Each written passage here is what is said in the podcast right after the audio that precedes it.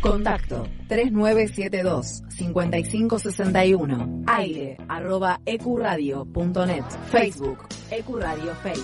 Twitter Ecuradionet. Ecuradio, tu emisora. Fin. Espacio publicitario. Estos son mandamientos para ser un buen ñoño. Comerás pochoclos por sobre todas las cosas. No desearás el videojuego de tu prójimo. Santificarás a todos los cómics y los mangas. Jamás ¿Qué es darás esto? una reseña. No te preocupes. Llegaste al lugar en donde se ve y se habla de todo lo que te gusta del mundo nerd. ¿Cómo, cuándo y dónde crees?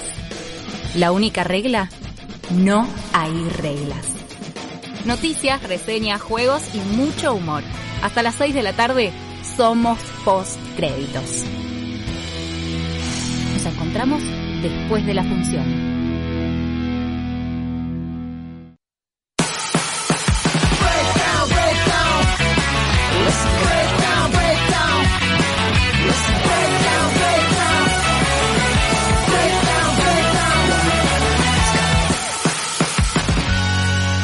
Sábado 18 de junio, día 121 de cuarentena, pero por lo menos está acá post créditos para alegrarte el fin de semana, para hablar de ñoñadas. Te doy la bienvenida. Mi nombre es Jonathan Carretero. Bajemos un cambio. Está lloviendo, está muy, pero muy lindo el día. Está como humoso, ideal para quedarse dentro de casa, como los últimos 120 días.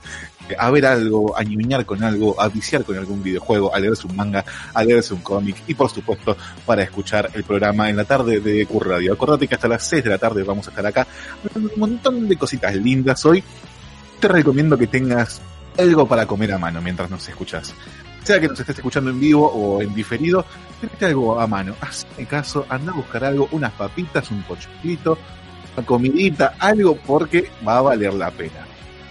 Estoy loco porque tampoco estoy solo, ya que en esta tarde radiofónica me acompañan estos genios, familia radiofónica de EQ Radio, y comienzo a presentarla a ella, quien se está tragando un onigiri en este momento mientras lo pasa con un vino, Nuestra Señora de, de la gente con los ojos rasgados y que apaga las heladeras. Me estoy refiriendo a Jacqueline Tuñas, nuestra Jackie Sama. ¿Cómo estás? Más y más. ¿Cómo andan chicos? ¿Todo bien? Acá estamos en esta tarde fría de sábado y lluviosa y gris, pero eh, nos vamos a encargar nosotras por las próximas dos horas de llenarlas de color y sabores. Así que espero que nos acompañen. Eh, vos, Johnny, ¿cómo fue tu semana? ¿Todo bien?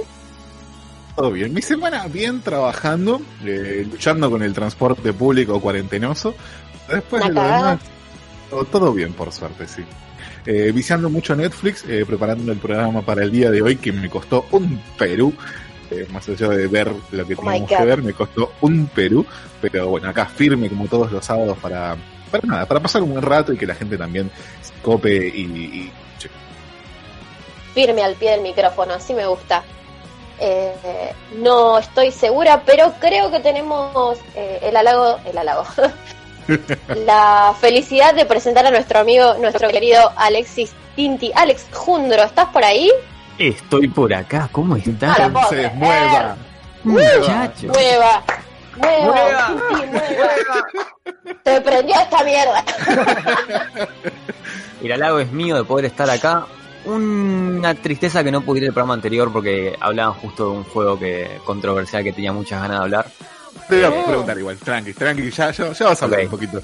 Perfecto. Igual, sí, esperaba lo mismo. Estuvo reaccidentado igual, te aviso. Se, se me cortó la luz en medio de toda la No. columna de Last of Us. Tuve que salir a- por teléfono desde el patio de mi casa mientras me miraban todos mis vecinos hablando de cómo asesinaba a gente por la espalda con un escopetazo.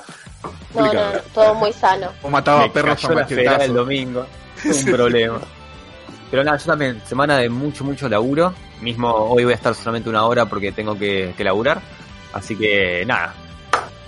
Amor y paz. A sacarle el jugo. Para todos, exactamente. Y también tenemos acá, lo veo, a nuestro buen amigo de nombre inentendible en Discord, Sebufuru. No lo puedo creer. Seguro fue. Seguro. ¡Ay, equipo! ¡Ay, equipo! Hijo de puta. Hiciste el primario, amigo. Bueno, la respuesta legal es sí, la respuesta real es no. Es el primero en Argentina. No necesitamos un primario para hacer radio, al parecer, ¿no? Ni para ser policía. ¿Cómo estás, Sergio? ¿Cómo anda? Durísimo. Uy, ¿qué, se- qué te tomaste? Ya te podés retirar, ya, ya creo que ya rindió todo. No, no, durísimo el comentario del compañero. Sí, sí, sí, sí. Eh, bueno, buenas tardes, madafacas. ¿Cómo carajo están? Ah, Cheto. yo estoy. cheto, eh, cheto. Me estaba poniendo al día con la serie que estamos. que de la que vamos a hablar hoy. Estoy un poco sorprendido, pero ya lo hablaremos más adelante. Por mi parte, la semana fue también de mucho trabajo, creo que en esa podemos coincidir todos. Y no tengo mucho más por decir por el momento para no hacer spoiler de lo que vamos a hablar a continuación. Oh, perfecto. Ustedes, Eh. ¿Decís que va a haber grieta o estamos todos más o menos en una opinión de acuerdo? Eh, no desconozco la opinión de ustedes, así que no te puedo anticipar si hay grieta o no. Ok, ok, listo. Está bien. Bien, está bien. Vamos así. Ya lo vamos No, a no, charlar. no me, no me disgusta lo que vimos. Puedo adelantar eso. Uy, si, si me pudiera quedar dos horas, hay grieta entonces, ¿eh? Uh. Ay, yo sabía, boludo. Que La había sí. venido. Sí, sí, la Sí. estaba mirando, la estaba mirando con, con mi pareja y le digo, uh, Tinti, Tinti se va a reenojar con eso. Crónica ¿Por qué de un disgusto anunciado. Sí, sí. Pero bueno, ya vamos a hablar de eso, ya en un ratito vamos a estar anunciando cuál es la serie que vamos a tocar el día de hoy, pero si estás atento a nuestras redes sociales, como por ejemplo nuestro Instagram que es postcréditos.radio, ya sabes qué serie estamos hablando, porque lo publicamos en nuestras historias, porque siempre estamos publicando cosas hermosas, memes, noticias, imágenes bonitas para alegrar tu día, así que Ficamos lo mejor de lo mejor, la creme de la creme para que llegue directo a tu Instagram a través de postcréditos.radio. Y no me quiero olvidar de decirte que es escuchar todos los programas que hemos hecho hasta el día de hoy en Team Diferido eh, a través de Spotify. Eh, nos puedes encontrar como postcréditos, así sin guion, sin ningún acento, nada así como viene. Postcréditos, si tenés los cuarenta y tantos programas, creo que hoy es el programa número 46 eh, que hicimos hasta el día de hoy. Estamos a nada, nada, creo que una semana como mucho de cumplir un año de emisión. Apa. Eh, Que nada, les, les dejo, les dejo No, esa, esa información por ahí. ¿A cuándo estamos? Tengo entendido que empezamos en agosto. Eso mismo. Tenemos que hacer una, una fiesta de stream tipo la Breche y cobrar 100 pesos Sí, la entrada. me encanta. Me encanta. Ey, negocio redondo. Ahí va. Y todo lo que hacemos es dejar Naruto por 24 horas en Instagram vivo. Olvídate. El capítulo en el que le quieren sacar la máscara a Kakashi. Ahí- En ahí loop. Ah, en loop. Pero tengo una sorpresa para el día de hoy, porque si no estaba seguro ya de por sí con decir, loco, voy a seguir a estos muchachos porque publican cositas hermosas en Instagram, voy a darle like, voy a darle compartir, les voy a decir a todos mis amigos, pásense al Instagram este, escuchen este Spotify, que tengo una sorpresa para vos, Cam, la oportunidad que estás esperando, porque no sé si les pasa a ustedes, pero a mí, por ejemplo, se me juntan todos los cumpleaños en agosto. Es como que de repente la gente decidió nacer en esas fechas. A Amigos, mí me pasa con familia. octubre. A mí me pasa con Abril, Johnny, te estoy mirando, eh. Bueno, Públicamente pero, te estoy mirando. eh, pero ese es mi cumpleaños, es el que más vale.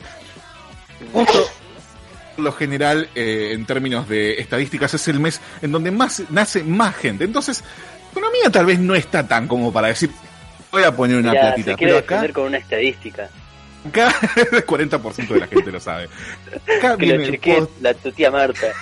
Acá viene post créditos a decirte, campeón, que tenés chance todavía de quedar como un duque. ¿Por qué?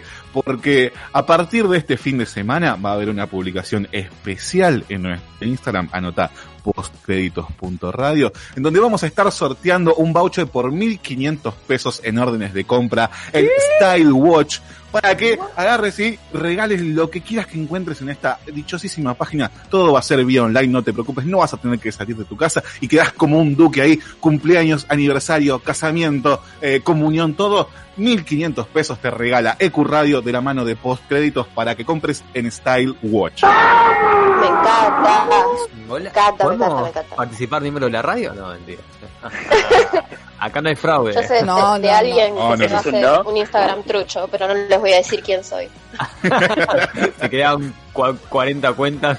Sebeferu, Sibufuru, Sebarabu. Un punto estás asesinado. Ay, la puta madre.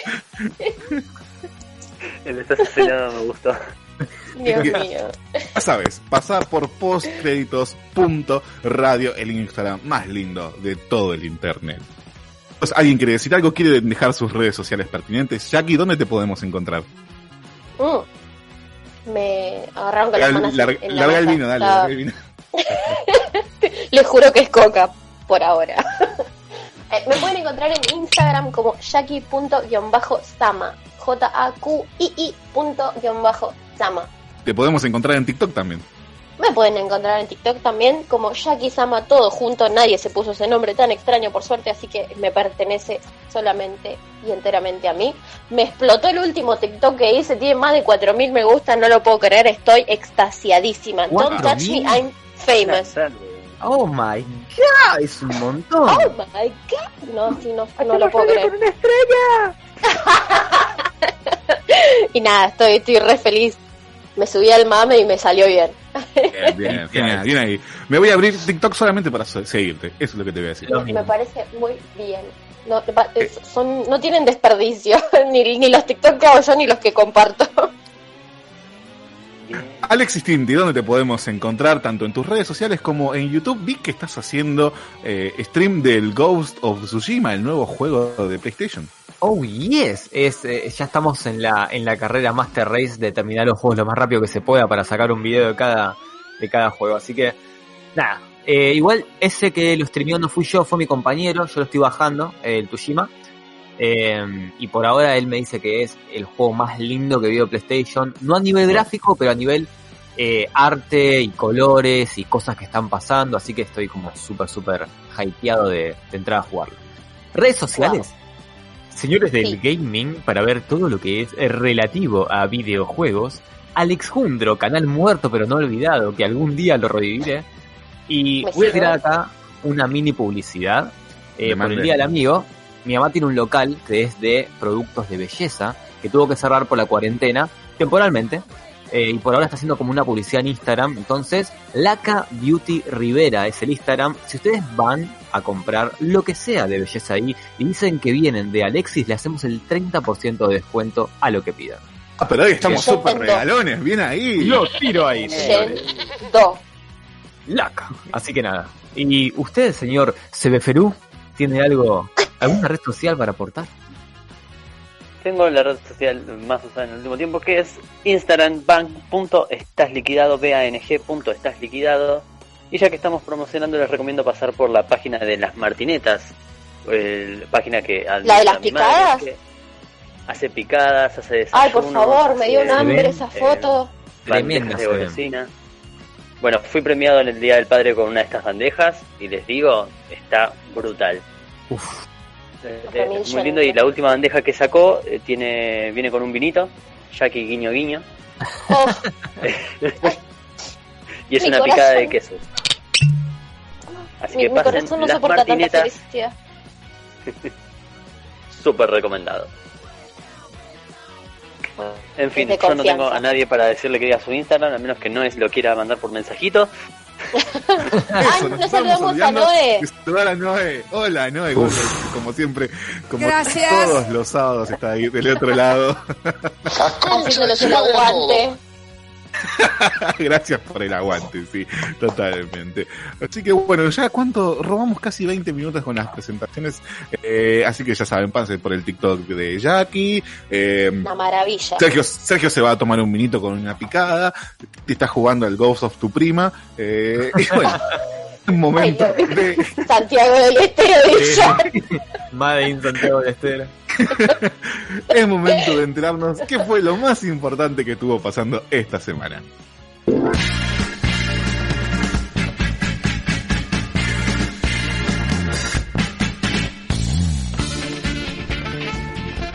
Como usuario de internet a veces es muy complicado encontrar cierto tipo de contenidos y más en lo que se refiere a plataformas eh, legales en donde uno ve cosas como pueden ser Netflix, Disney eh, Amazon Prime y tantas cosas, pero parece que estamos a punto de vivir un cambio de paradigma, un precedente que se está gestando a raíz de un impulso que está haciendo la Unión Europea que desmantelar toda esta cuestión de contenido y regionalizado. O sea, que ya no va a haber contenido que solamente se pueda emitir en Netflix Estados Unidos, pero en Europa no.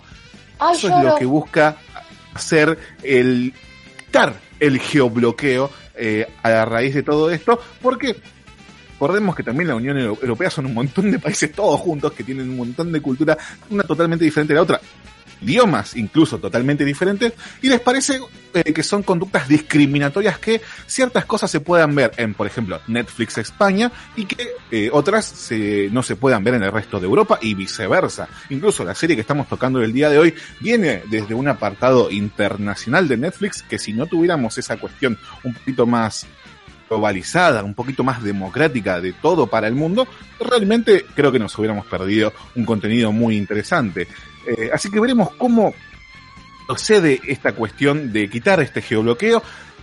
Hay que tener en cuenta también de que no se atañe a contenidos originales de las plataformas.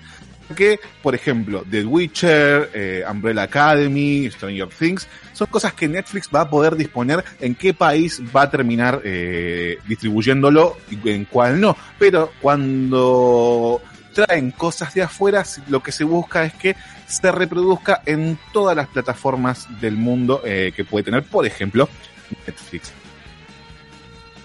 Eh, yo no, no, no, no entiendo muy bien cuáles son las regulaciones, pero tengo entendido de que si en un país hay contenido y en otro no, es por tema de licencias de las películas y las Claro. series. Entonces no, no sé si tiene mucho sentido intentar proponer que, que sea unánime, ¿no? Un, un tipo de contenido puntual. Que lo que se busca es mantener el, re- el respeto por la licencia del artista que está aportando ese contenido a la plataforma, de que se pueda ver en todo el mundo. Es como llegar a un acuerdo. Ok. Que yo entiendo que hay cosas que no se ven a nivel mundial por plata. Que no se llega al acuerdo de guita. Es Así, que es justamente eso.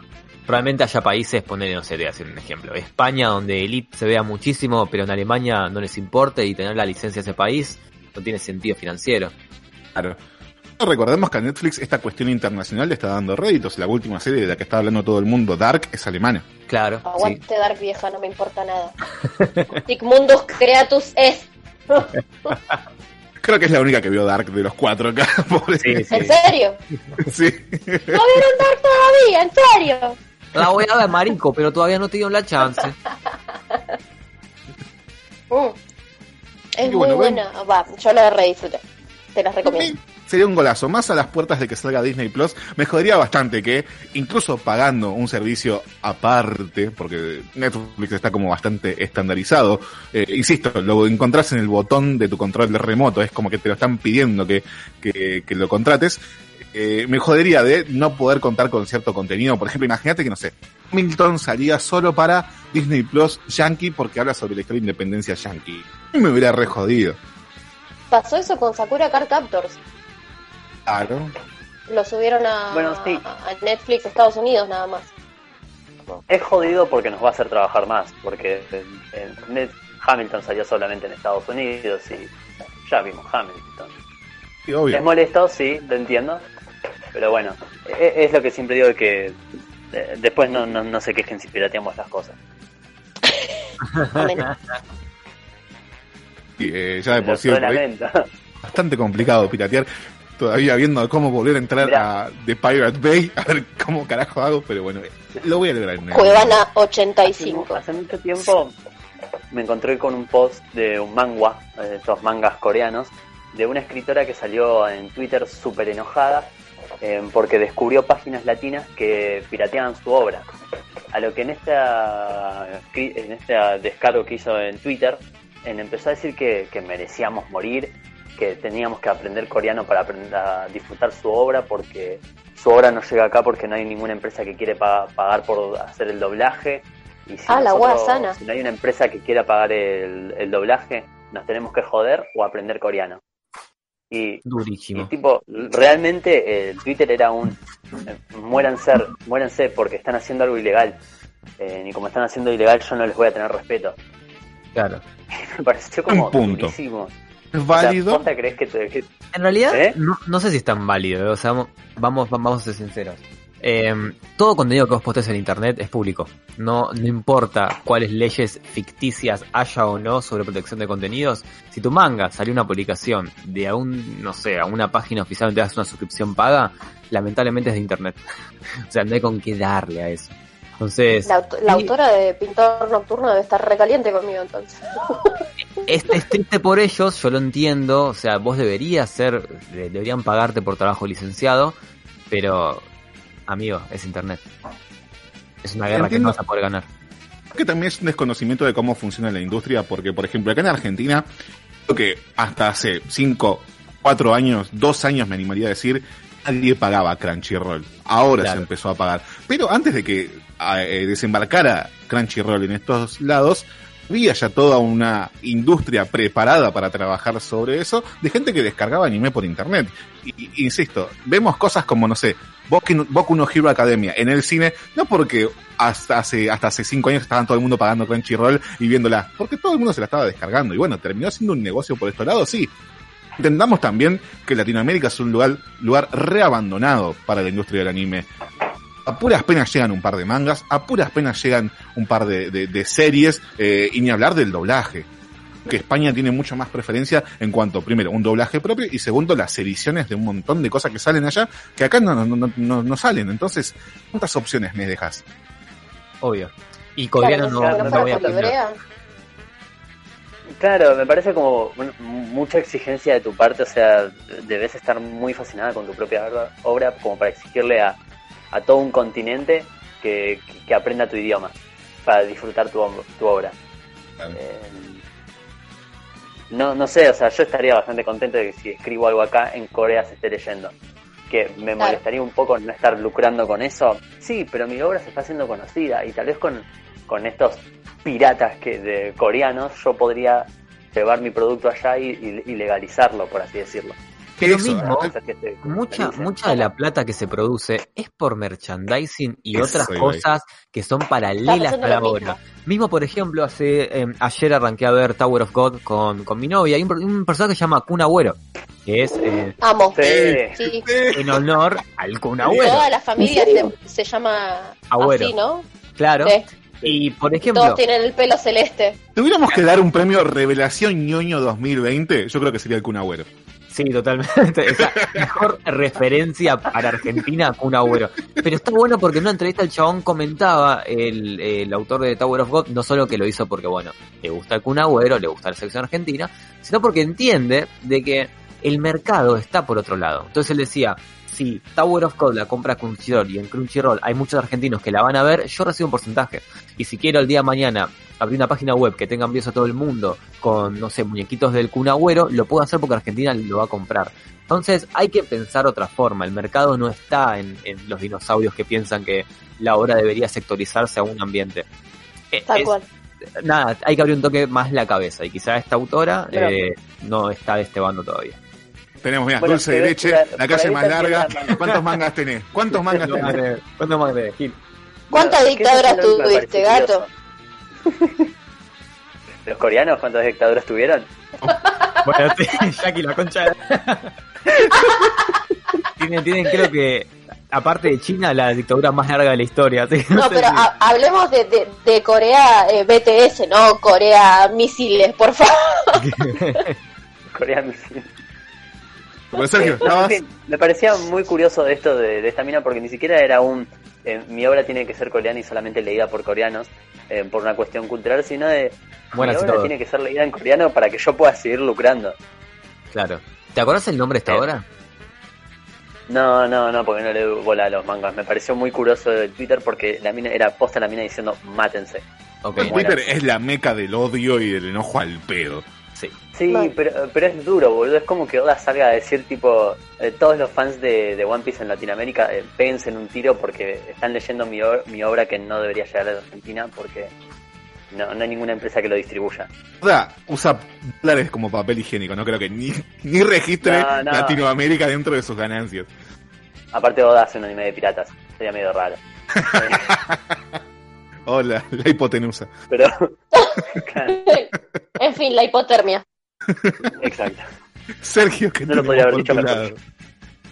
Uh, me agarraste con la, me, agarraste distraído. Va a haber, Netflix está apostando a una serie ambiciosa en cuanto al casting de entrada, porque va a tener a Ryan Gosling y a Chris Evans, y van a estar estelarizando junto a una cinta de espionaje llamada The Greyman. ¿Cuánto va a que va a salir estar eso? dirigida. No, no, no, pero espera, porque esta es otra parte que me parece interesante de la noticia. Va a estar Pero, pero, dirigida pero. por los hermanos rusos. Ah, tranca. Una serie de espías con Ryan Gosling y Chris Evans, dirigida por los rusos, que al menos en cuanto a lo que es en dirección de, de peleas, eh, todo lo que es coreografía de peleas, me encantan. Me encantan. Todas Winter Soldier. sentido. Eh, claro, ¿Cuánta ¿Algo? plata va a salir eso por dos? sí.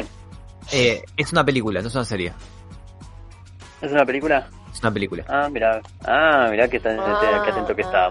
Sí, no, cuanto luces, leí Russo y Chris Evans, dije, se viene el Capitán América que quiero ver, y no, no, no. Dieron declaraciones en estos últimos días diciendo de que la gente dice, che, ¿qué onda con el Capi después del final de Endgame? ¿Qué pasó? Y dice- ¿hay posibilidad de una serie de Captain America and the Infinity Stones?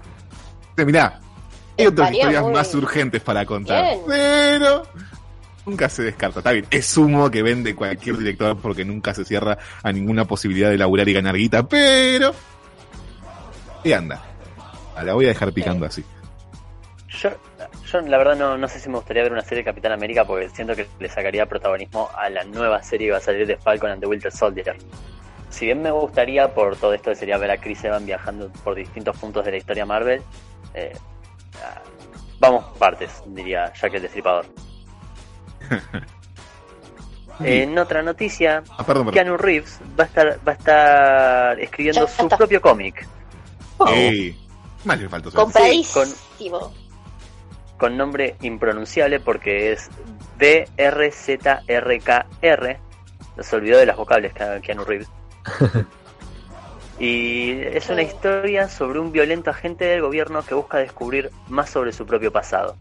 Esta serie se estrena en octubre de parte de Boom Studios. Keanu Reeves va a tener su propio cómic.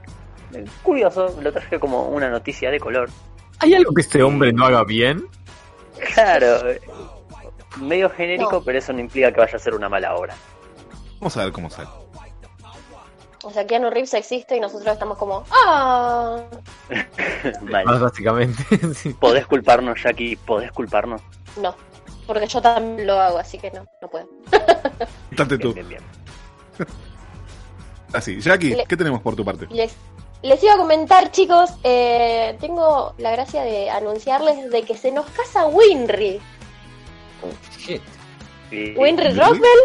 La, la Alchemist. obviamente. Ah, ok, ok. Eh. Ya, ya me Ah, ubiqué. Me confundí. Sí, sí, sí. Me hace ah, re mal. Jackie, me haces re mal.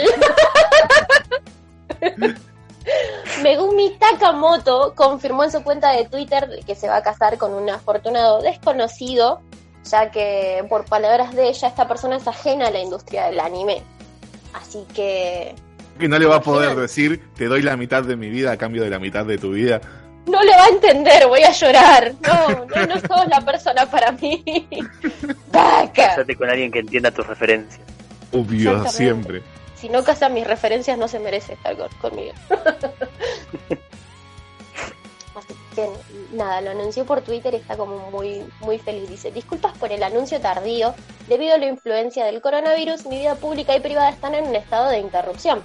Seguiré poniendo todo de mi parte en mi actuación de voz, así que agradezco su continuo apoyo. Esto quiere decir que no va a dejar de prestar su voz para ningún personaje, ni, ni, ni presente ni futuro. Así que les vamos a tener Winry por un momentito más, por si tenemos suerte, y no pasa nada.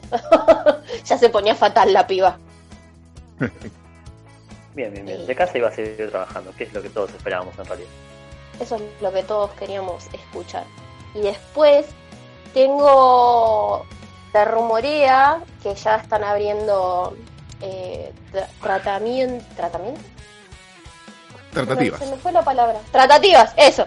Ya están habiendo tratativas para lanzar la tercera temporada de Sex Education. Bien. Re manija. La habían programado para eh, febrero de 2021, pero bueno, pasó, pero bueno, hashtag coronavirus, así que la tuvieron que posponer. Así que se, se espera más o menos eh, mediados de 2021. Ah, bastante, bastante cerca. Sí, la verdad que sí. Y sí, ¿de cuánto pueden tardar en filmar? Vale, sí. No es tanto señora- filmar las, las sino después editarlos y todo, debe ser muchísimo laburo. Es, es muchísimo laburo. No sé, yo hice a veces los, los eh, tiempos de producción de, de- de algunas series y de algunas películas. Obviamente tienen como 80.000 personas trabajando, pero me sigue sorprendiendo. yo una vuelta hice un corto animado en el colegio y estuvimos un buen tiempo. Esta gente que tiene que actuar y después eh, hacer las ediciones y la luz y la cámara es un quilombo. Es una cagada. ¿Vos te pensás que, que dura poco cuando estás planeando un proyecto y después te encontrás en la dura verdad de que todo falla y que todo lleva como 10 veces más de tiempo? Sergio y yo por experiencia nos, nos pasó 1044 veces filmando cosas. Se hace de noche, ¿qué hacemos? No, no. trajimos las luces y la batería de la cámara se murió y la Ay, otra la- la dejé no. en casa. No, La cámara me la olvidé. La cámara no, lo mismo. Vos guionás. bueno, ya fue, vamos a pescar y fumar. Claro, poné que vos planeás todo perfecto como lo va a hacer y pasa que llega a la edición y estoy editando y digo, falta una escena.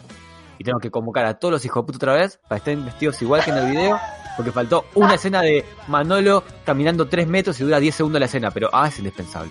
Entonces pasa. Pasa. Un quilombo. ejemplo. Y muchas de, de las cosas que habremos intentado hacer fue como, no, no, hagamos esto que es fácil, es solamente filmar a cinco personas en una habitación. Ah. Ahí es cuando te agarras y decís, mejor hacer una serie con una sola persona, que no actúe nadie más.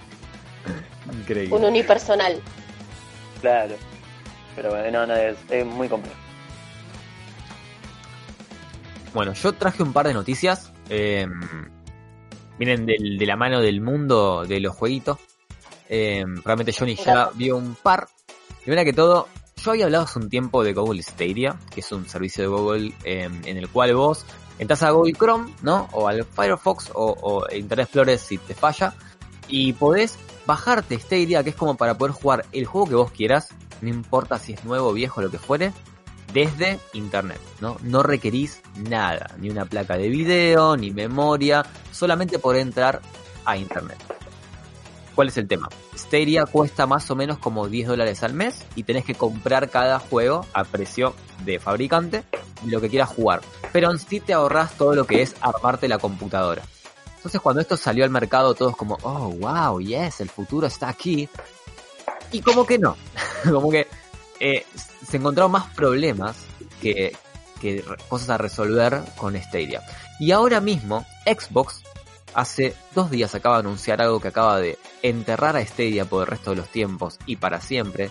Y es que Xbox anunció un proyecto que se llama xCloud, que básicamente lo que hace es te permite jugar más de 100 títulos de Xbox, incluyendo nuevos contenidos que van saliendo, desde el celu, desde la tablet, por un precio de 10 dólares al mes.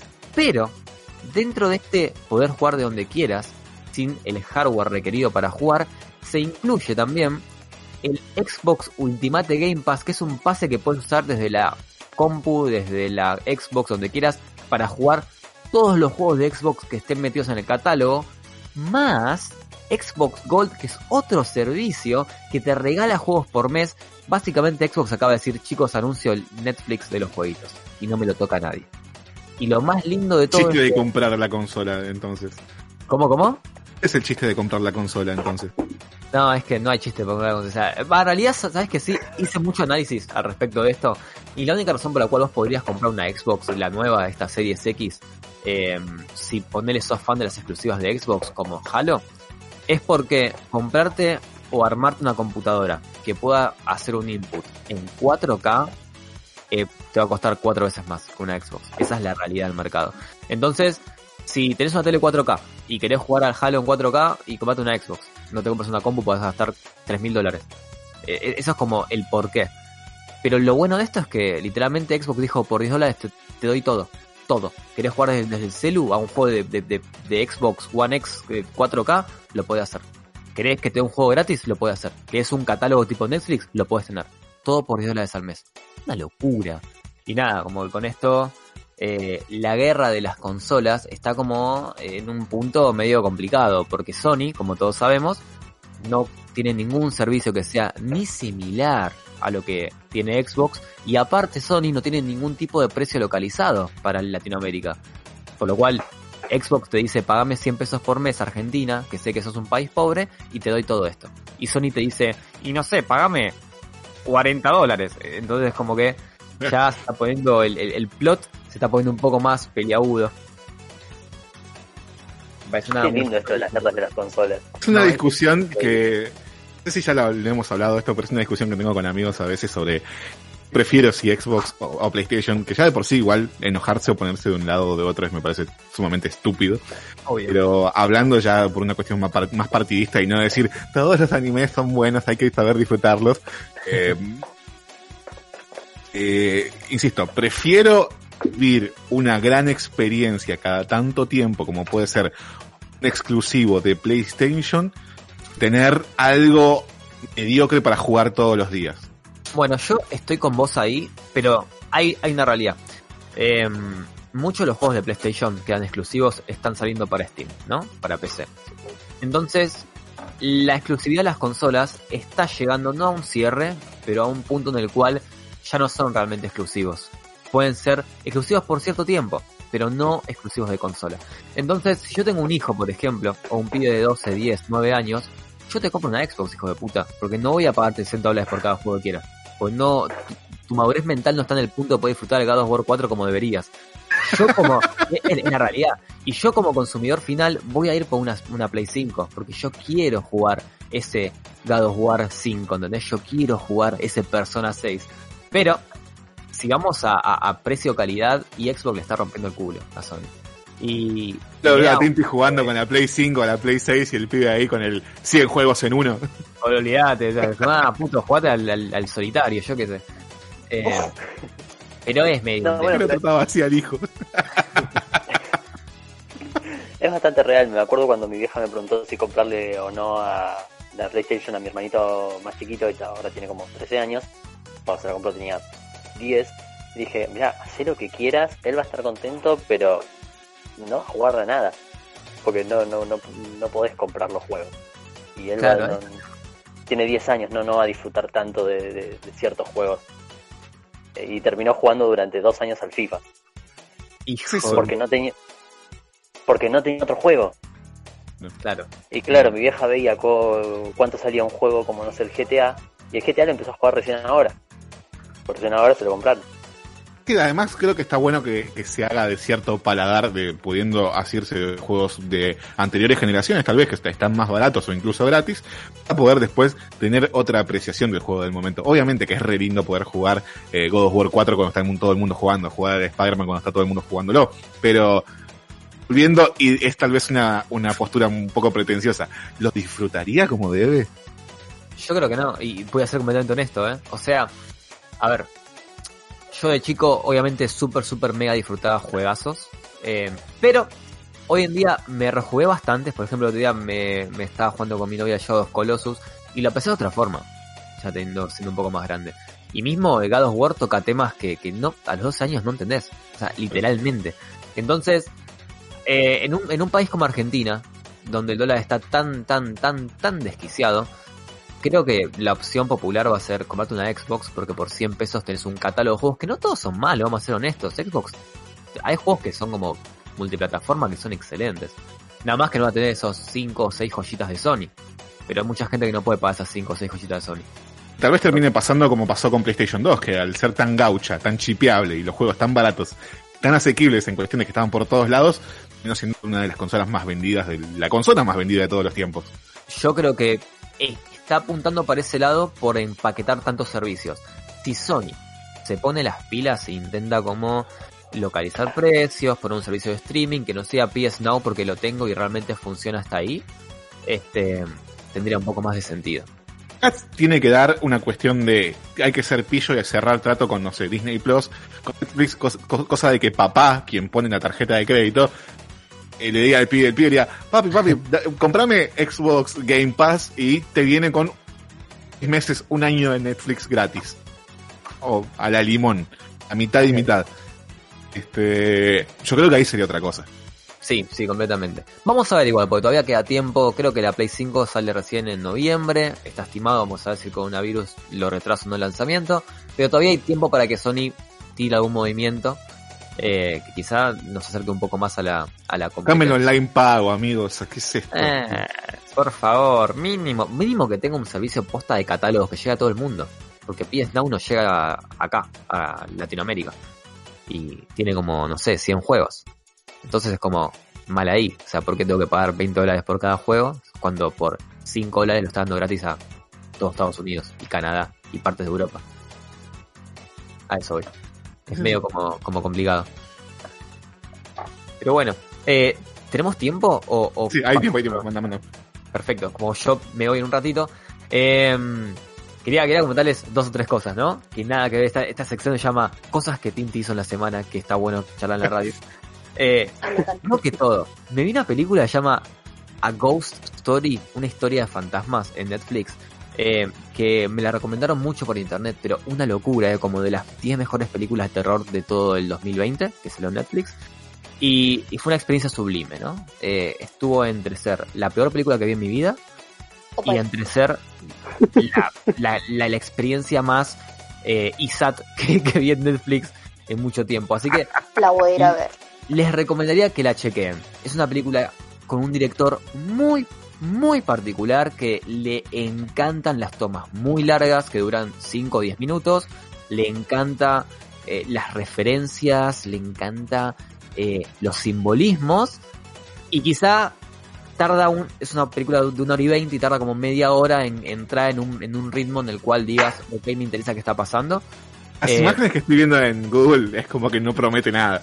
Es que es, el- es- es muy simple, parece hecha con dos mangos y mismo el aspect radio de la, de la película es de televisión de tubo, es 4x3, no es widescreen, no, no está hecha para televisiones grandes. Entonces, ¿Lol?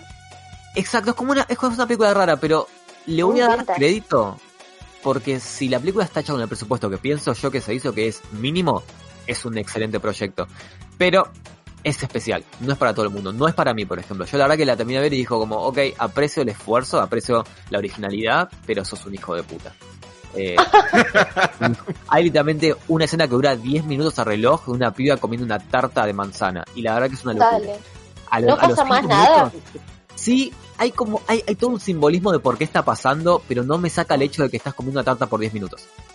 O sea, no importa cuántas referencias tengas, no importa si aparece el Capitán América en el fondo bailando turra, son 10 minutos de comer una tarta. Mucho subtexto, pero tampoco nos olvidemos del el texto.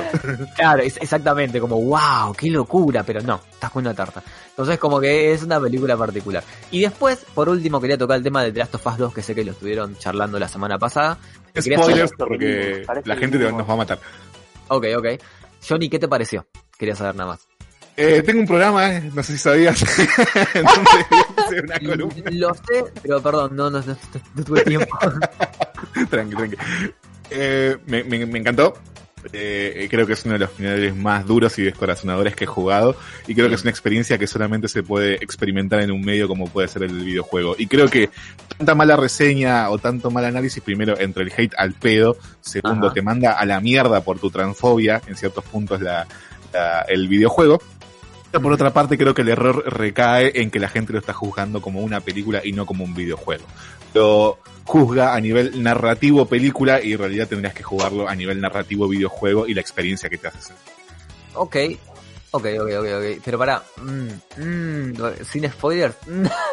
Hay un par de- Grandes rasgos eh, nos know, entendemos. Vos tira. Ok, mira, eh, yo creo que es un, es, es un buen juego, es un gran juego.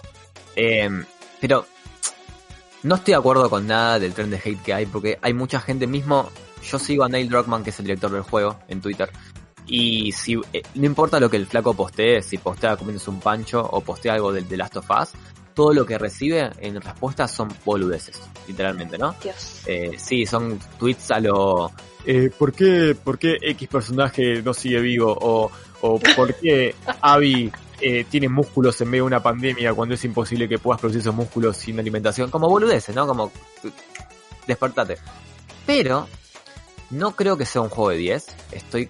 O sea, el de Last of Us me terminó cerrando un- una idea que ya, la- ya la sabía, pero nunca para de sorprenderme, que es que los medios especializados de videojuegos son eh, completamente mediocres como críticos, ¿no?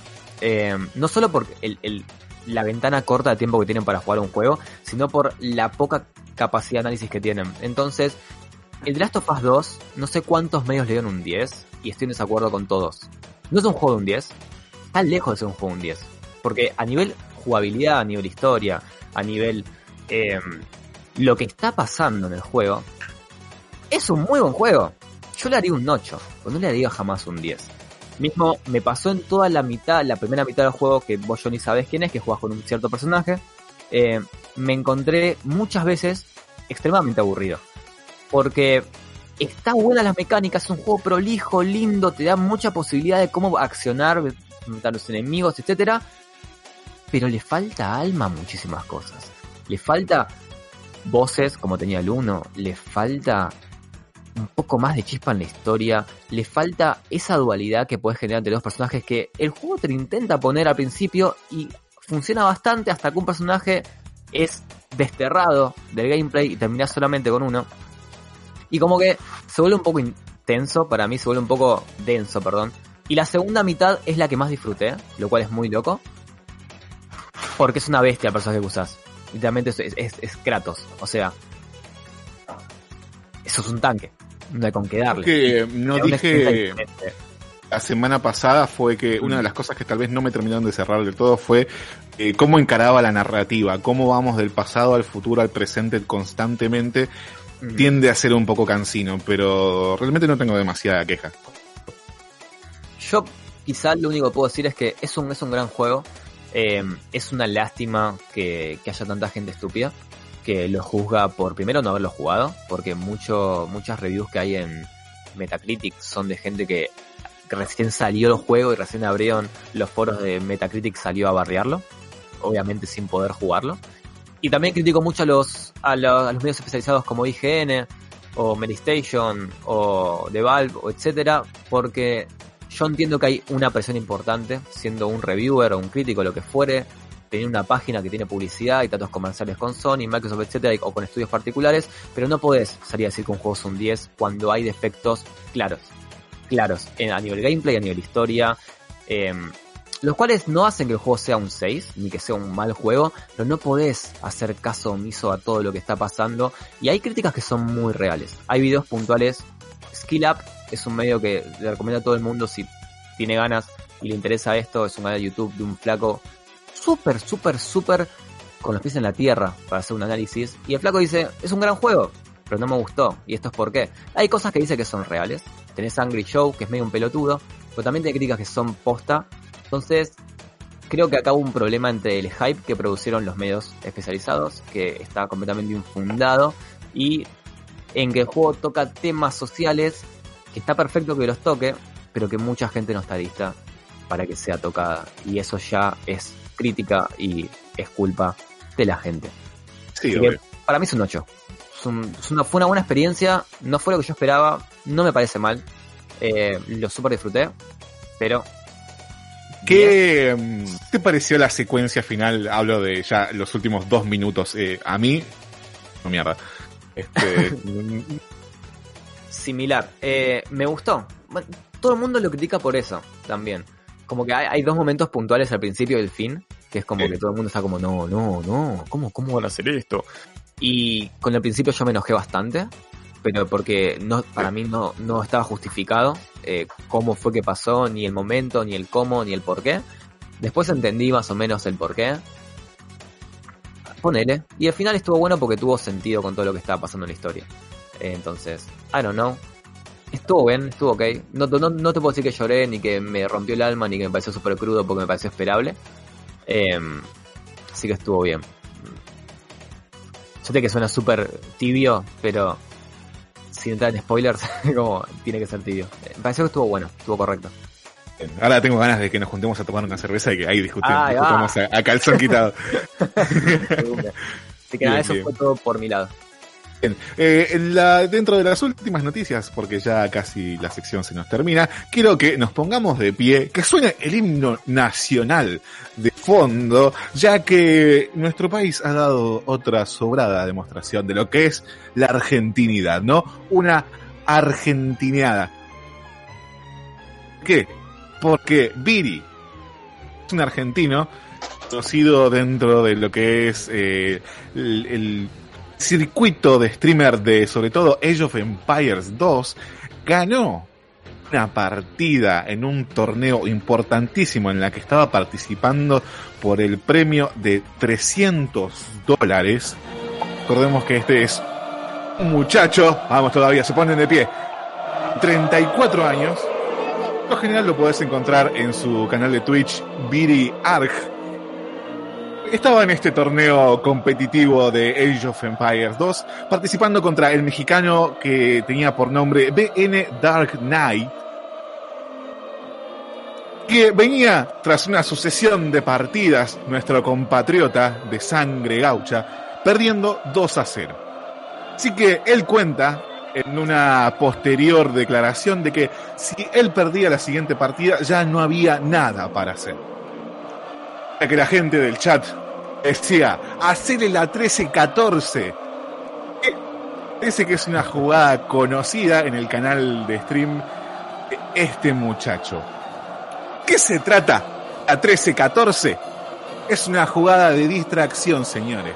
De el rival lo haces mirar para otro lado para distraerlos. Acá Viri aclara de que él hace un poco este show para divertirse, ¿no? Para darle un poco de cachengue al stream. ¿Qué pasa?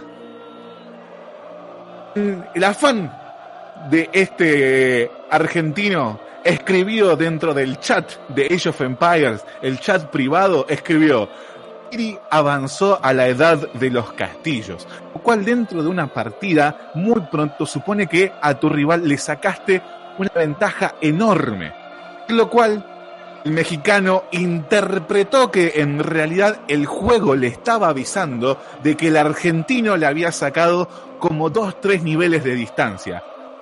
Lo que procedió a tirar la toalla y rendirse eh, el compatriota, quien hizo una maravillosa jugada, utilizando el chat de Age of Empires para ganar esta partida por 300 dólares. ¡Vamos, Argentina!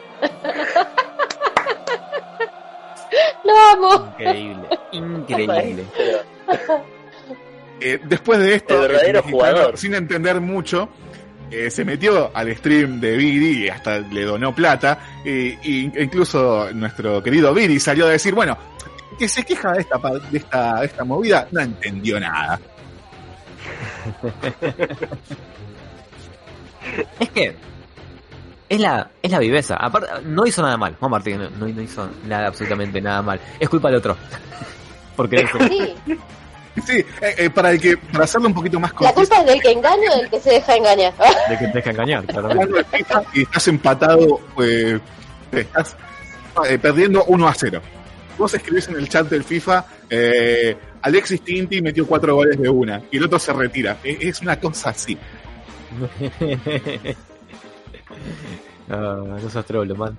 ¿Cómo te vas a retirar? Le, No lo puedo creer. Es verdad. Eso le es falta verdad. huevo, le falta huevo, muchachos. falta Estamos huevo. todos en la misma conclusión, Eh. le faltaba huevo. Mucho picante, poco huevo.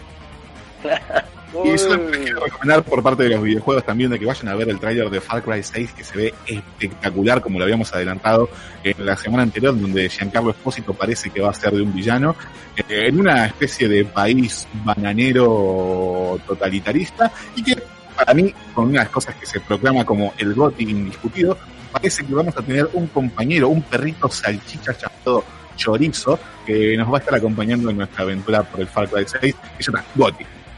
Bueno, me gusta que no le hayan puesto pancho. No, está bien. ¿Alguien quiere decir algo más? Sí, que si quieren una experiencia un poco más este eh, mm, calentocha, eh, vayan a ver a Henry Cavill armar una PC. Ay, por Eh, favor.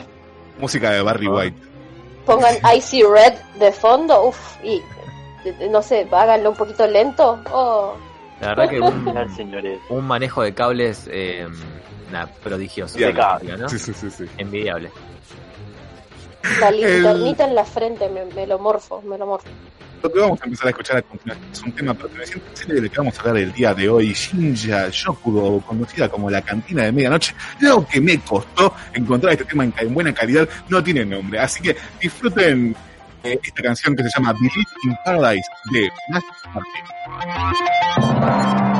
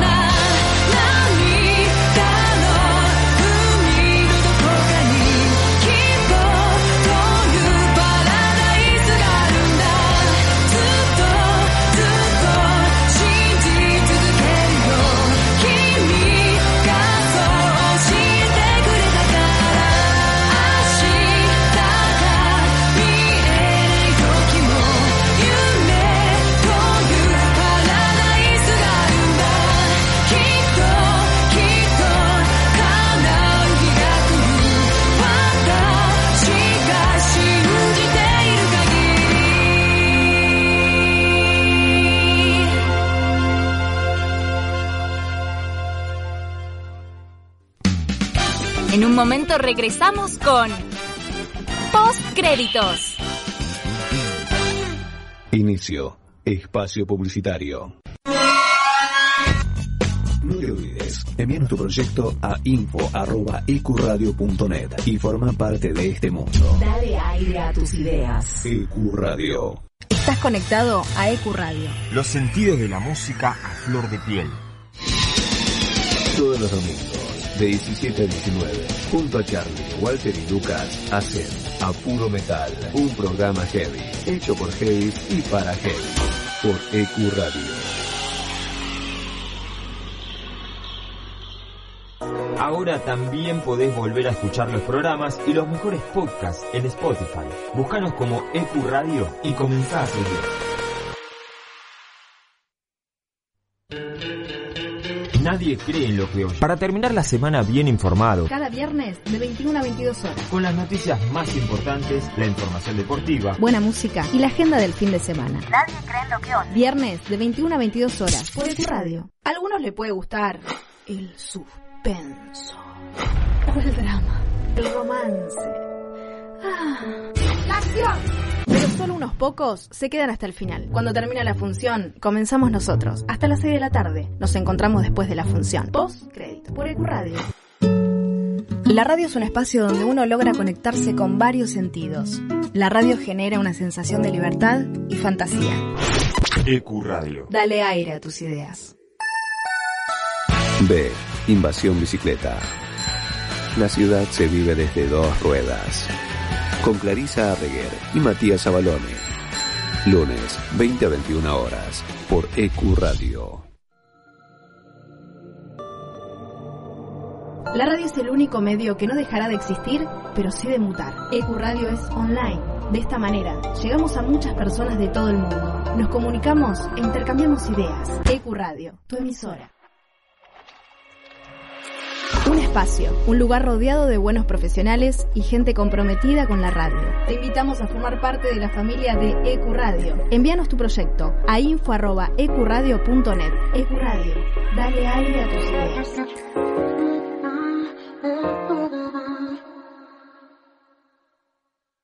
Experiencia Saturno. Atrévete a vivir un mundo nuevo. Sábados, de 20 a 22. Anímate a la Experiencia Saturno. No dejes de estar conectado. EQ Radio en Facebook, en Instagram, en Twitter. Búscanos con EQ Radio. Divertite, conectate, conoce todo eso y más Por EQ Radio. todos los sábados de 14 a 16 horas. Cruce Peligroso, bandas, exclusivos, entrevistas. Cruce Peligroso, por EQ. La música, el cine y el arte que nos transportan a otras dimensiones, paisajes y espacios. Con la conducción de Miki Martínez, El Niño Perpetuo, para el adulto en eterna espera, por EQ Radio. Volvimos renovados. En otro día, en otro horario. Inbox Night. Martes de 22 a 24 horas. Estamos fuera de lugar. Te traemos las noticias que no vas a encontrar en ningún lugar. Fuera de lugar. Te ubicas siempre con música, espectáculos, salud, deportes, humor y algo más. Cada miércoles de 22 a medianoche. Por EQ Radio. Todos los viernes, de 22 a 0, escuchás Sin Gravedad. Agendalo. Sin Gravedad. Todos los viernes, de 22 a 0 horas, por EQ Radio. Contacto 3972-5561. Aire arroba ecuradio.net. Facebook Ecuradio Face. Twitter Ecuradio.net. EQ E Radio, tu emisora. Fin. Espacio publicitario. Ya volvimos con más Postcréditos.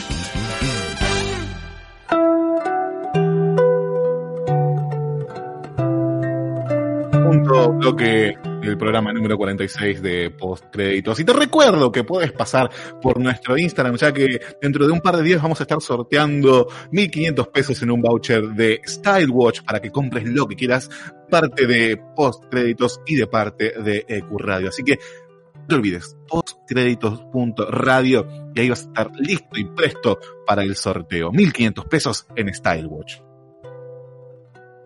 Como te comentábamos en el bloque anterior, nos hicimos la tarea de ver una serie de Netflix, una serie de origen japonés llamada Midnight Dinner o Shinja Yokudo por las tierras lejanas del oriente. Hacer para los amigos la cantina de medianoche. Así la vas a poder encontrar en Netflix. La que particularmente personalmente me encontré con esta serie casi de casualidad, buscando básicamente qué ver a la hora de la comida. Y eh, difiriendo un poquito con Tinti, me llevé una muy grata sorpresa. Es una serie, consta de episodios de 24 minutos, divididos a lo largo de 5 temporadas, que devienen de un manga. Fue escrito por Yaro. Ado. Ahí está la explicación de todo. Exacto, sí, sí. Ahora todo, todo, todo cierra. Creo que la clave de Midnight Dinner, Dinner o Shinja Shokudo es la sencillez. Creo que trata de abordar muchas cosas de forma muy, muy sencilla. Y particularmente la serie me tiene bastante encantado. Voy por su quinta temporada al día de hoy. Eh, Ah. Reconozco que es una serie muy difícil de tratar porque hay muy poca data en internet.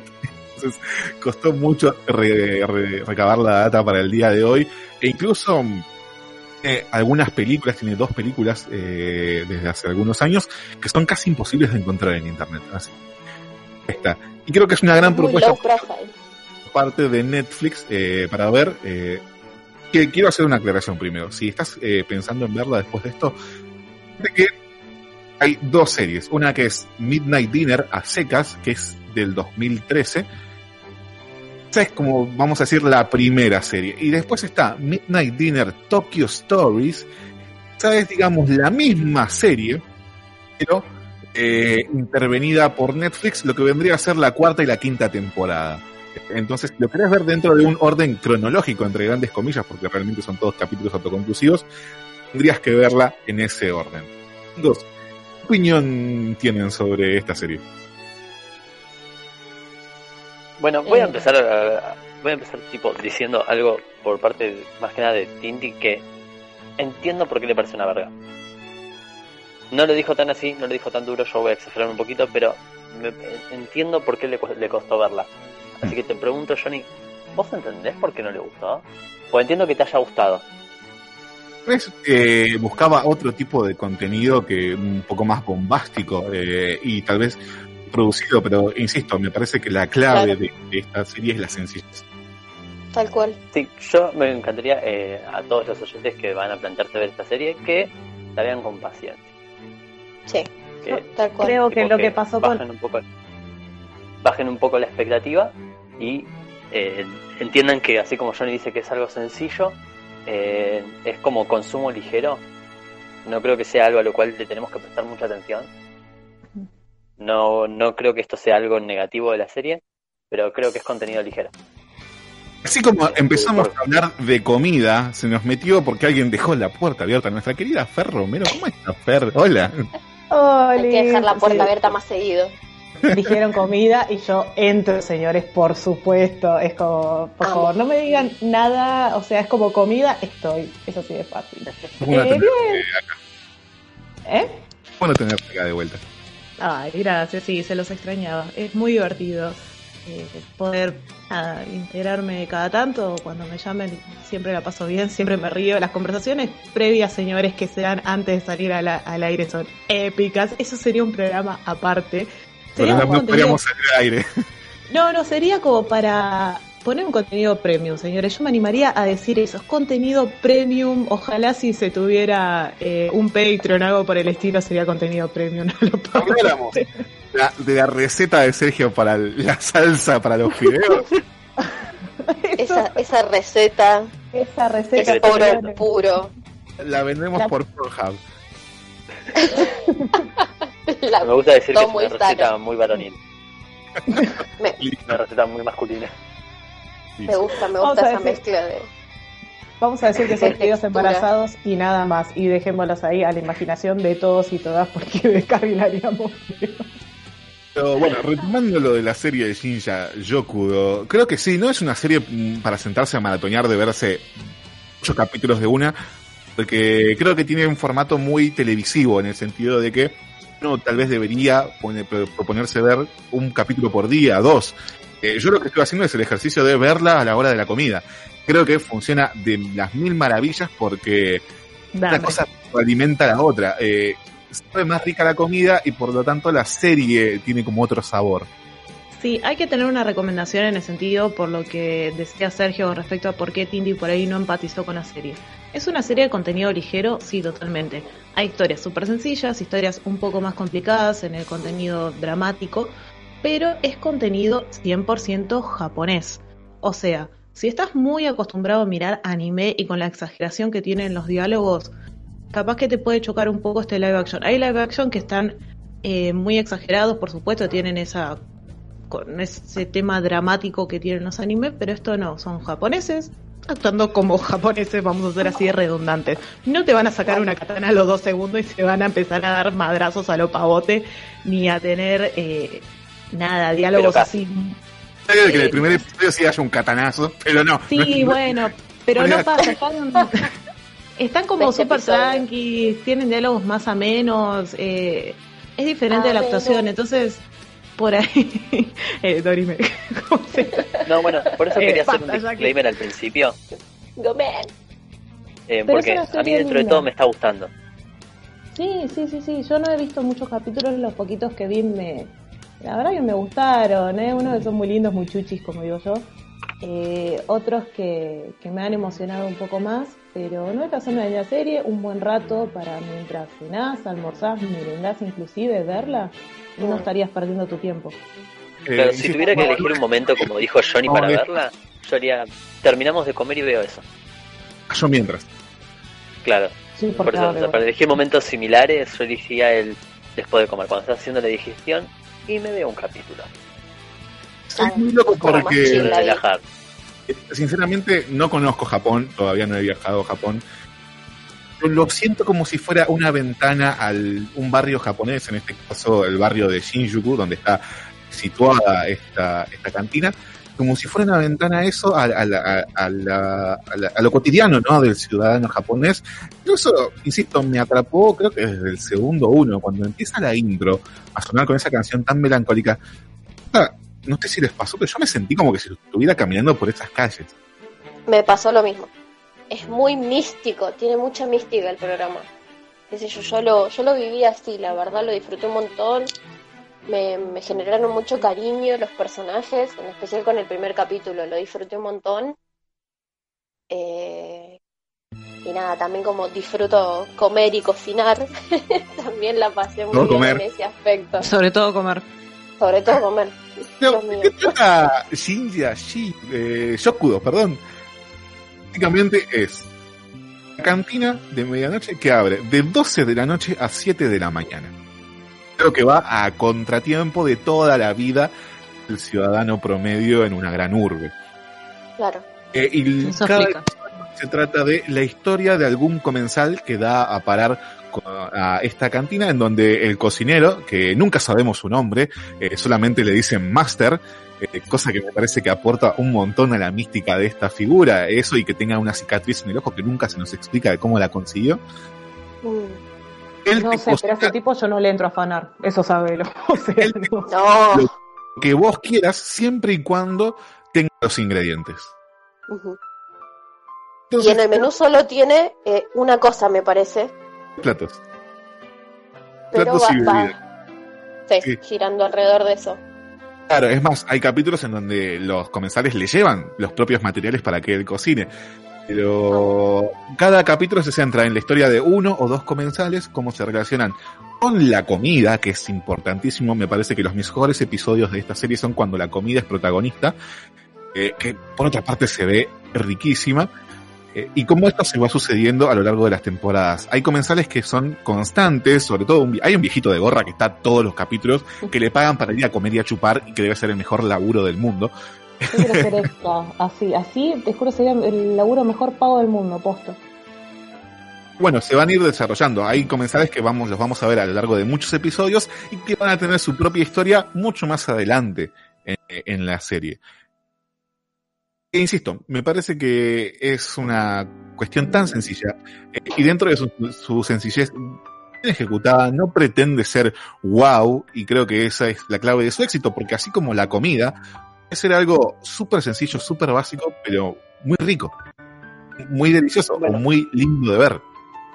Bueno, en esto que estás diciendo en cuanto a la sencillez o en cuando la serie se luce más, que es cuando se enfoca en la comida, eh, estoy completamente de acuerdo. Creo que el capítulo 5 aparece un crítico de, de, de- de Buen comida, de, de restaurantes, que me parece uno de los mejores capítulos con los cuales más pude empatizar. Ratatouille. ¿Eh? Muy, muy Ratatouille. ratatouille, muy lindo. Se me terminó yendo un poco de las manos. Bien, No tengo un, filtro, le pido, señora, un filtro. Deja hacer No es TikTok. un programa de postcréditos y Jackie no canta. Está perfecto. Estábamos en el capítulo crítico gastro- gastronómico. Claro, no, que me parece uno de los mejores capítulos porque justamente se centra más en la comida. Después se va un poco de las ramas en una historia romántica. Eh, Me puso muy mal. Pero después algo que me gusta mucho es que cada capítulo. termina No, no, no, no, no. no. Eh, No me hagas cantar de vuelta, Fernanda, te lo Seguimos pido con la seguimos con la cantina de medianoche. No, que al final de cada capítulo te muestran eh, la receta del plato del que se habla en cada capítulo. Me parece bellísimo Ponele. eso. Eh, en el capítulo este del crítico se come arroz con manteca eh, con un poco de soja y te, te cuentan mejor cómo hacerlo como lo hacen en esta serie. Eh, Me Uh. parece un lindo detalle y también remarca esto que dice Johnny de que se basa en la sencillez. Son todos platos eh, bastante sencillos. De hecho ya le prometí a mi pareja que le voy a hacer uno de los platos para esta semana. ¿Qué prometiste? ¿Qué le prometiste? Queremos saber. Eh, No el, la salsa o Chizuki, el que comen las Ah. tres las tres amigas. Ese es uno de mis capítulos favoritos. Eh, hay tres eh, que le dicen las hermanas Ochazuke o algo pare- parecido. Son Tres amigas. Me encanta eso de están hermanadas por la comida, porque los comensales o el mismo máster de este restaurante las conoce así como las hermanas eh, con el nombre de este plato. porque las Ochazuke. Comen un plato que es arroz con té, una cosa así, pero que cada una le pone un, un aditivo diferente, o salmón, Un o ciruela, algo así. Y cómo eso se ve trasladado a la relación que tienen de su amistad y cómo se complementan esos tres platos al mismo tiempo que ellas se complementan, me parece un- una analogía muy linda. Es increíble. Sí, bueno, siempre- este, se- este sería otro capítulo que brilla por la relación que tienen con la comida. Toman más protagonismo la comida que la Claro. Perdón, es increíble la re- No, no, no, por favor, es que es increíble, o sea, la vez pasada hablando con Johnny le digo, es increíble la relación que tienen los japoneses con la comida. No hay serie en la que falte comida, anime en la que falte comida. Es increíblemente cercana la relación que tienen y tiene sentido encima, no es que te lo tiran porque sí. Hay capítulos por ahí las recetas están un poquito forzadas, digamos, en cuanto a la explicación o la relación con la comida, pero nunca me deja de sorprender. Y eh, hablando de cuestiones negativas, creo que su segunda temporada me parece dentro de toda la más floja. La primera estaba haciendo como un recuento de episodios que más me gustan como para recomendar. Y me puse a ver la primera temporada, es como el 1, el 2, el 3, el 4, es como que me gustaron mucho todos. La segunda empieza a pecar de una cosa que es eh, gente que busca gente. Ejemplo, ¿no? Es una situación que se va a dar mucho a lo largo de toda la serie de Flana come fideos con salsa en este restaurante. Y de, chica su papá la abandonó. Y un día, mientras fulana come fideos con salsa en este restaurante, cae un viejo que le pide los mismos fideos con la misma salsa en este restaurante. Entonces se da la dinámica de vos sos mi padre perdido porque me di cuenta porque vos comés los mismos fideos que yo comía de chica. Primera vez que se presenta esta cuestión está muy bien aplicada, pero después empieza a ser tan repetitiva esta trama que se da por lo menos en cinco capítulos a lo largo de toda la serie, eh, es un poquito cansador. Pero eh, yendo más eh, a una experiencia un poco más reciente, hoy en la mañana estaba viendo el primer capítulo de la quinta temporada, o sea, lo que vendría a ser la segunda temporada de Midnight Stories, digo, de Tokyo Stories, que tiene una premisa similar de un chico que fue abandonado por su madre de chico, y está tan bien hecha, está tan bien aplicada la metáfora, el uso del color y el plato y la situación como está hecha. Me larga a llorar como una Magdalena. Mi vida. ¿Por qué las magdalenas lloran? Es un dicho. Ah, Eh, te pido entonces, Te pido mil mil.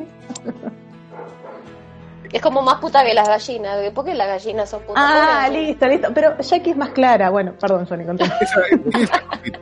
entonces eh, me parece encantadora la propuesta de, de- de esta serie. Creo que son esas cositas que las cuales yo pago Netflix. Sí. No, me parece bueno, Yendo a este ejemplo de, de- de gente que busca gente, eh, es también lo que pongo en, en contraposición con el disclaimer del principio. En- es muy sencilla y eso te puede gustar tanto como molestar. Porque ponele, eh, entiendo por qué no le gusta la serie a Tinti, porque a mí también me impactó mucho que en su sencillez la edición de la serie es una pija. Las Son- transiciones son horribles y la calidad de algunas son chotas. ¿Eh? Son dos, son dos decorados, tres cámaras y con eso se arreglan. Pero lo que me Sí, pero está editado por el orto, amigo. las historias se cuentan de- dentro de eso. Particularmente la edición no me molestó, si te soy sincero. No, no, eh, entiendo por qué, porque es algo que uno eh, normalmente no, no vería y generalmente no entra eso en una crítica. Em, supongamos, en el caso de Tintin lo entiendo porque él como edita en- es muy quisquilloso con esas cosas. Eh, son cosas también muy personales, eh, uno porque de vuelta no hacen a la serie, pero la edición y los cortes son algo que si yo lo tengo que juzgar como algo más cinematográfico, entiendo que, yo, que, que impacten. En esta sencillez de vuelta, a la gente le puede gustar y le puede molestar. En cuanto a lo que decía Fer también sobre que Japón está muy interiorizado con, con la comida y tra- la trabajan mucho, creo que es algo que también que atraviesa todas las culturas. Es algo que todos tenemos en común, que comemos.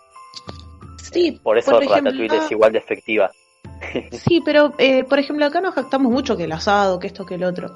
Pero no es eh, protagonista la comida en ninguna de, o por lo menos de lo que uno consume regularmente. eh, no, no veo tanto protagonismo. Sí es una costumbre. Lo tenemos más incorporado en cuanto a costumbre cotidiana que lo que se muestra en cuanto a lo televisivo. A eso me quería referir. Sí, eso seguro. También Japón Porque- tiene muchos más productos a, a nivel de exposición. Tiene mangas, tiene series, tiene anime, tiene en series live action. Eh, Inclu- el argentino no, no crea mucho contenido tampoco. Incluso cuando termine de ver esta serie me voy a volcar a una que me recomendaron lo similar que se llama... eh, uy, se me fue Samurai Gourmet, eh, que también está en Netflix y que también vi el tráiler y promete bastante. Sí, todavía no. no lo empecé a ver, pero el tráiler es buenísimo. Miren el tráiler por lo menos que ya con eso vas a tener una atrapada de decir, ok, la voy a tener para ver. No sé si Creo ya, que me- pero Me gusta mucho de estas series que, por ejemplo, en su segunda temporada empiezan a incorporar algo que es, cuando termina un episodio y te dan la receta, la hacen eh, a través de una canción. Parece un toque fantástico. Lindo. Qué divino. Yo todavía no llegué a la segunda temporada. Sigo en la primera.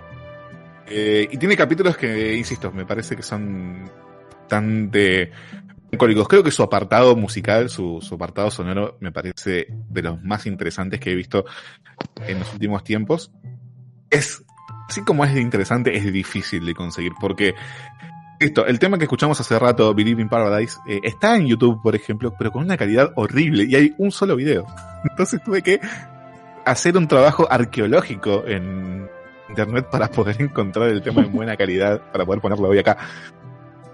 Así con un montón de cosas. Si no están en un japonés súper cerrado, eh, eh, están casi inconseguibles. Lo mismo con su manga. Fue editado solamente, bueno, en Japón, obviamente, y, y en España, pero andar a conseguirlo acá. O lo tenés que mandar a traer de afuera por una cantidad inmensa de guita, y aún así es muy difícil de conseguir. Una serie que me parece que no ha explotado eh, porque, insi- insisto, no son esas sus pretensiones. Japón fue un éxito terrible. Tanto así que fue llevada a China y a Corea, pero en Corea no tuvo tanto éxito, solamente tuvo una temporada y en China eh, literalmente fue considerada la peor serie del año porque eh, se alejaba mucho de este concepto inicial que tenía Midnight Story en, en Japón. Eh, y que insisto, creo que eh, le doy un punto a Fer en el hecho de que la comida habla mucho por nosotros. Habla de quiénes somos, cuáles son nuestros gustos, incluso cuál es nuestro estado de ánimo o, o, o estatus social. Me parece que Sí, está sí. bien, bien reflejado dentro de esta serie de cómo cierta gente come cierta comida porque, no sé, es pobre, cómo este, se relacionan dentro de este bar, porque puedes encontrar de todo, prostitutas, eh, travestis, yacuzas, gente que viene de la oficina, eh, jubilados, bailarinas, de todo. Que son como una pequeña familia. Los mejores episodios para mí son en donde están todos los, el cast más o menos fijo, que va, va y viene casi todos los capítulos, compartiendo un lindo momento, ya pu- puede ser una fiesta de fin de año. Sí, la verdad me encontré con un par de escenas en las que te encontrás con todos estos personajes y es realmente lindo. Algo que me gusta que, que de esta can- cantina que, como es comida al paso, eh, trae esta sencillez de los platos y tiene esto de que algunos personajes tipo vienen y se van al toque, como que aportan su granito de arena al capítulo y se van. Y es súper coherente en ese sentido. Es como, eh, no sé, yo acá tengo chelitos que vende panchos, hamburguesas, eh, choripán y me encuentro con esta dinámica de del cliente regular que solamente pasa, eh, es algo muy lindo y es lindo verlo reflejado en una serie. Que eh, a todo esto se le suma la mística que tiene este, este restaurante, este, este bar, ¿no? Al estar ubicado en medio de la noche, en donde la gente es como media cruzada, gente que está terminando su día, de que lo está iniciando, ¿cómo se suma? Primero, el bar no tiene nombre, es como el, el Shokudo, el, el restaurante de medianoche. Tampoco, como te decía, este cocinero, interpretado por Kaoru Kobayashi, que lo hace muy bien, este máster que no, si bien está todos los episodios, rara vez se lo ve interpelado por alguna acción o emoción dentro de, la trama. Siempre está como tras del mostrador y si bien les ofrece consuelo y alimento a la gente que va, es raro verlo emocionado por algo o interpelado por algo. Y son muy contados los momentos en donde ves una emoción genuina de este hombre y me parece que es cuando más brilla. Es un personaje entrañable, es como de- al no, como decís, al no mostrar muchas eh, emociones, en, eh, lo terminás esperando. Terminás también viendo la serie para ver si en algún momento te, te- terminás entrenando algo de él. Y Creo que es incluso, una o sea, mani- maniobra de, de enganchar. es, no sé, una pareja que se está peleando en el restaurante porque él la engañó a ella y él está atrás cocinando a medio metro de distancia y lo único que ves es que pone una cara media rara de como, bueno, estoy escuchando pero no me quiero meter. Ponele, ¿no? Posta. Eh, no, uno de los únicos, no vi muchos capítulos, pero que el chabón se estaba poniendo heavy era cuando había aparecido un Yakuza que lo estaba medio presionando y el tipo cazó el cuchillo y se lo puso atrás de la espalda en posición de como si fuera una espada o una katana y dije, uy, que se arme y no. Pero bueno, Ese es el, el- el primer episodio, sí, sí. Eh, este, muy bueno. y lo vi sí. muy desordenado todo esto, perdón. Es el, el, Eh, el yakuza que come eh, salchichas con forma de pulpo. Está muy Amo. bueno que te muestre genial. Es muy tierno. Eh, cómo, pero cómo sí, tiene una un- relación con relación de amistad con un travesti. en- Eso es genial, eso fue genial. Eh, en fin, bueno, para terminar más o menos esto, eh, creo que quedó medio claro, creo que ya estás muy acostumbrado a cosas que un poquito más sencillas, creo que es casi indie su producción, eh, estás muy acostumbrado, tal vez no tengas que acercarte mucho a este tipo de contenido, pero eh, si le querés dar la paciencia, es súper chill, es súper, para mí es súper recomendable. Insisto, véanlo comiendo algo, porque les va a dar un hambre atroz viendo esto. Y aparte podríamos Eh, una serie sana, o sea, lo puede ver cualquiera. Y dentro de eh, hay capítulos con desnudos y cosas así, pero no, son la gran. no. Eh, quiero saber más o menos cuáles han sido los capítulos que más les han gustado. Sergio, bueno, vos me dijiste el del crítico de, de gastronomía. Sí, sí, este hasta ahora viene siendo el capítulo que más convence. Hay algo muy Sí. particular en, eh, en nuestros personajes que este, se sienta y espera que la manteca se, se derrita y tiene como, le pone cariño a la preparación de, de su comida. Y en ese momento mi pareja me agarra y me dice, cuando el chabón hace esto, todos lo miran, como diciendo, che, estás comiendo a- arroz con manteca, ¿por qué tanto, tan, tan solemne? Y mi pareja me dice que eso es lo que yo genero cuando como porque le pongo mucha dedicación a, a cada condimento que le pongo y termino comiendo medio tarde. Tardo horas en cocinar yo. Es- también es uno de- por eso es uno de los capítulos que más me interpelan.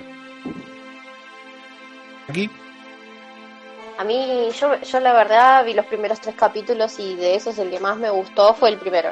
Me, me, me- me- compró completamente esa historia, me compró completamente el personaje de Master. La verdad que es como, no sé, me generó mucho, mucho cariño, no sé cómo explicarlo.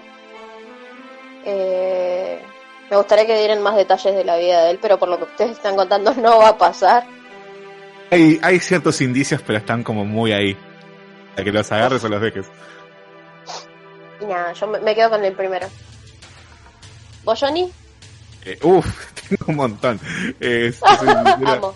hay, hay muchos que me, que me gustan, pero a ver. Hay uno que se llama Fideos de Nochevieja y, fide- y después tiene su secuela que es Fideos de Nochevieja otra vez, en donde están todos eh, celebrando el año nuevo en este restaurante y es como el, es el, el endgame, el Avengers de todos los, los, los- los grandes personajes que pasan por este restaurante y su relación con el cocinero y es, eh, es una muy lindo capítulo. Pero, pero sí, hay capítulos muy graciosos, como por ejemplo en donde cae un actor porno a este lugar y un flaco le pide que le ayude a introducirse dentro de, la industria pornográfica japonesa y es como muy gracioso todo eso. Pero también después se pone triste porque el chabón siempre pide ensalada de papa y cuando te cuentan por qué siempre pide ensalada de papa, ah, ok, y qué, qué bajón, pero bueno, eh, tiene cosas muy, muy, muy, muy geniales. ¿Algún momento, algún episodio que te haya gustado? Eh, definitivamente el del Yakuza con el dueño del bar gay. Es como, como dos personas tan distintas y hasta, entre comillas, podría decir con principios diferentes, pueden congeniar de alguna manera dentro de la sencillez y desde la honestidad, ¿no? Y hasta del cariño, podría decirse. Eh, son muy buena la química de esos personajes. Eh, bueno, Tal por mi parte es un cerrado sí, la recomendación de Midnight Dinner. Eh, bueno, cada quien después tendrá sus matices. Insisto, no, no es una serie que pretenda darte el bocho, pero es muy fácil encariñarse con este tipo de contenido. Es un formato, insisto, muy televisivo, muy de ver un capítulo por día, muy de ver este eh, un, una historia cada tanto tiempo, como uno podía hacer en la tele cuando tenía que esperar cierto horario para ver un episodio. Hablando de comida, comienza a sonar en la tarde de Q Radio esta canción de Kimi Fukuhara, perteneciente a la segunda temporada de Midnight Dinner, donde nos cuenta cómo hacer pollo frito, y el tema se llama Karage.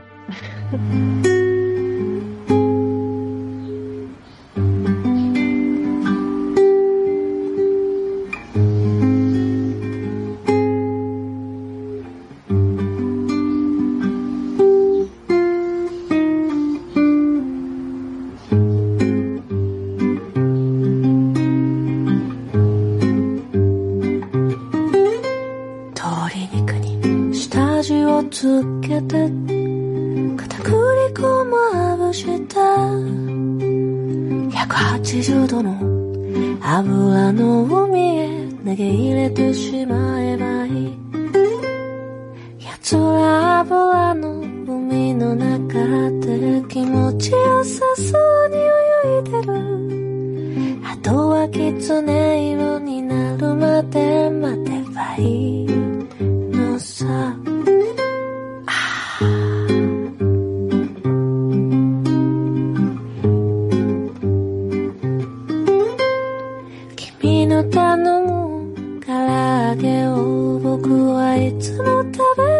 て君の目を盗んではそっと口に入れてしまうんだ。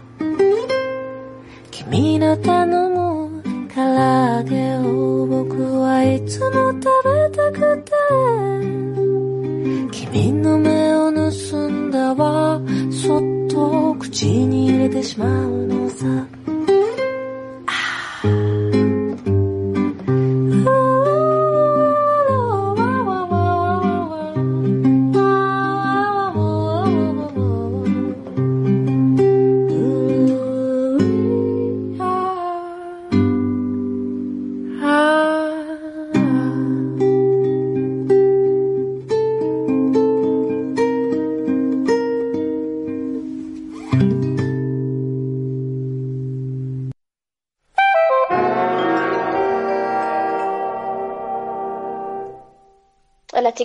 Verdad les gusta el pollo frito, las chicas de verdad les gusta el pollo frito.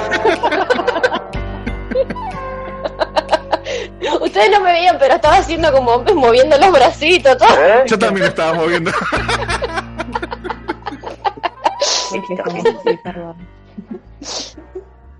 Perdición.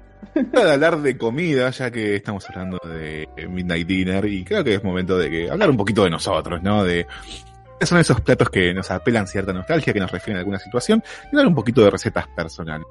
Te pregunto a Ofer, invitada del día, ¿qué plato te refiere a alguien especial, a alguna situación especial, algo? Eh, Es esto me recuerda a alguien o esto me recuerda a tal cosa. Qué importante para vos. Platos especiales, eh, no sé si podría decir uno, pero por ahí me pasa que una vez cada muerte de obispo que, que hago ñoquis, me hace acordar a mi abuela. Eh, más que nada porque yo era chiquita y me, en ese momento me gustaba cocinar. Después me hice adulta y bueno, eh, nada, me di cuenta de lo que era la vida y que fuera, era toda una mentira. Eh, que, no, que había que hacerlo todos los días. Exactamente, entonces dije, ok, esto no me agrada. Pero cuando era chiquita, o sea, tipo 10 años, 11, eh, yo hubo un tiempo que me quedaba sola y mi mamá me enseñaba a cocinar por teléfono. Sí, señores, o sea, era como me llamaba y me decía, bueno, te dejé arroz, el arroz se hace así, así, y me habían enseñado a prender la hornalla y demás. Pero después hubo un tiempo, muchos años que viví con mi abuela y mi abuela no podía caminar, estaba en silla de ruedas y era muy difícil que llegara a la cocina. Entonces yo cada vez que cocinaba iba y venía con la olla para que mi abuela me diga si estaba cocinando bien o no. Y una vez que yo quería hacer ñoquis. Entonces ella como pudo me enseñó a hacer la masa y era yo cada dos minutos llevarle la masa que la toque a ver si estaba a punto o no, lo que sea. ñoqui por ñoqui a ver si estaban con buena forma. Sí, más o menos si estaba con la buena forma o no. Y no, hasta llevaba las cositas y las dos sentadas en la cama haciéndole el, el rulito al ñoqui y eso. Eh, o sea, si es algo que, que me trae recuerdos, es eso. Lo mismo cocinar bizcochuelos y con mi mamá, que mi mamá no, no era muy de hacer cosas dulces y yo amo lo dulce. eh, y tener ese momento de hasta aprender las dos juntas. Este, eso sería, digamos, como platos muy puntuales. ¿Yo? No tenemos Bueno, dos yaquis yo- en este mundo. No sé si ustedes sabían, pero menos mal, ¿no? Explota todo. Está borracha. No le, no le deseo ese mal a ningún mundo, la verdad. Ella dramática, Siempre dramática, nunca indramática. por supuesto. Bueno, no sé si ustedes saben, si los conté, pero yo toda mi vida, hasta los 18 años, viví en un geriátrico. Yo soy Digamos. Ben- Benjamin Button. No, mentira.